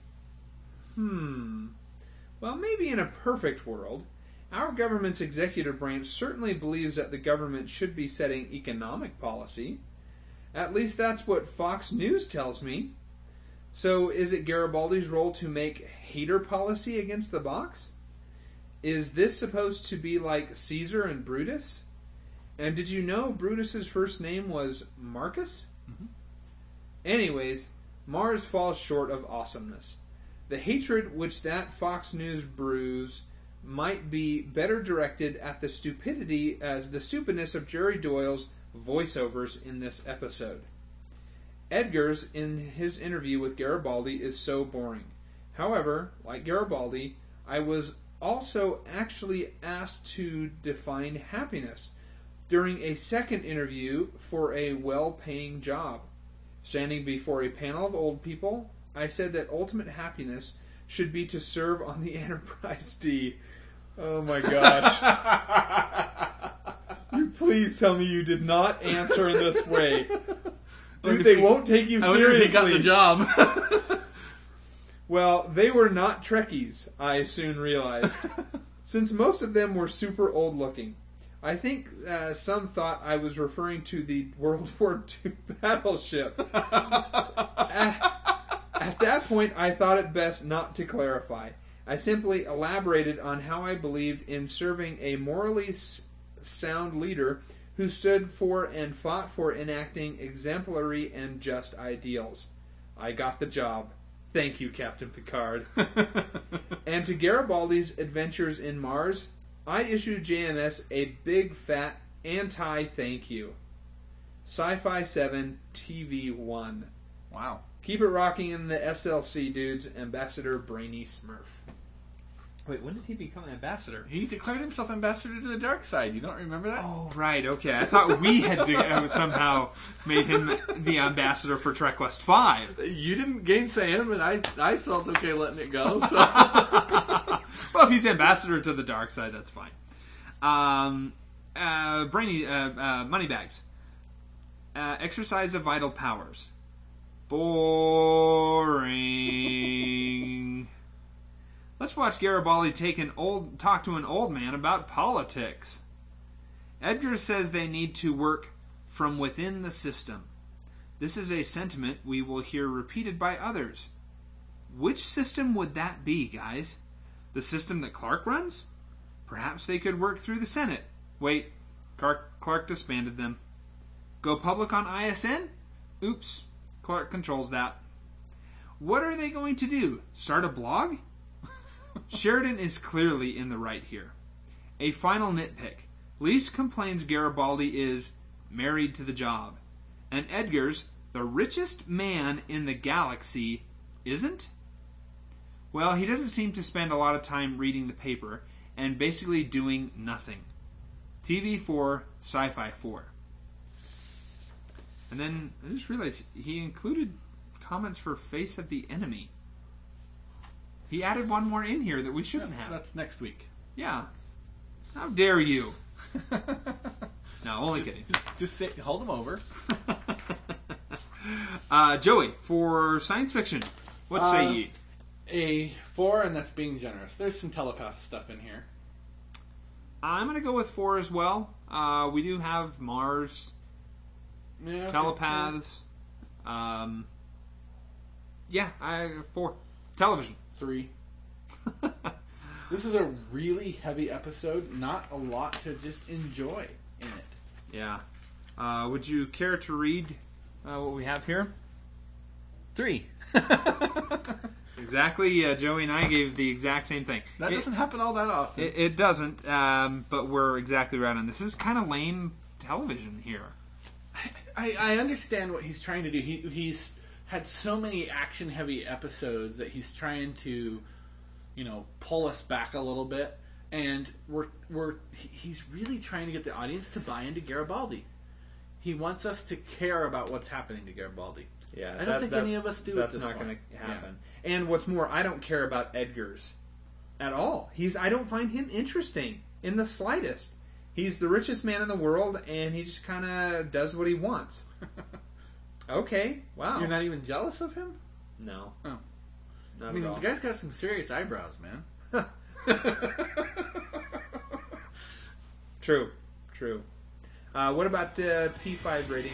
8.62. Well, that brings us to the end of another episode of the Homestarmy Presents Trek West 5. We hope that you've learned something, had some laughs, and we always invite your comments to our email at trekwest5 at thehomestarmy.com. Or you can tweet us at hashtag trekwest5, or call and leave us a voicemail at 801 788 4913. So until next time, I am Joey, And I'm Peter. and thanks for listening.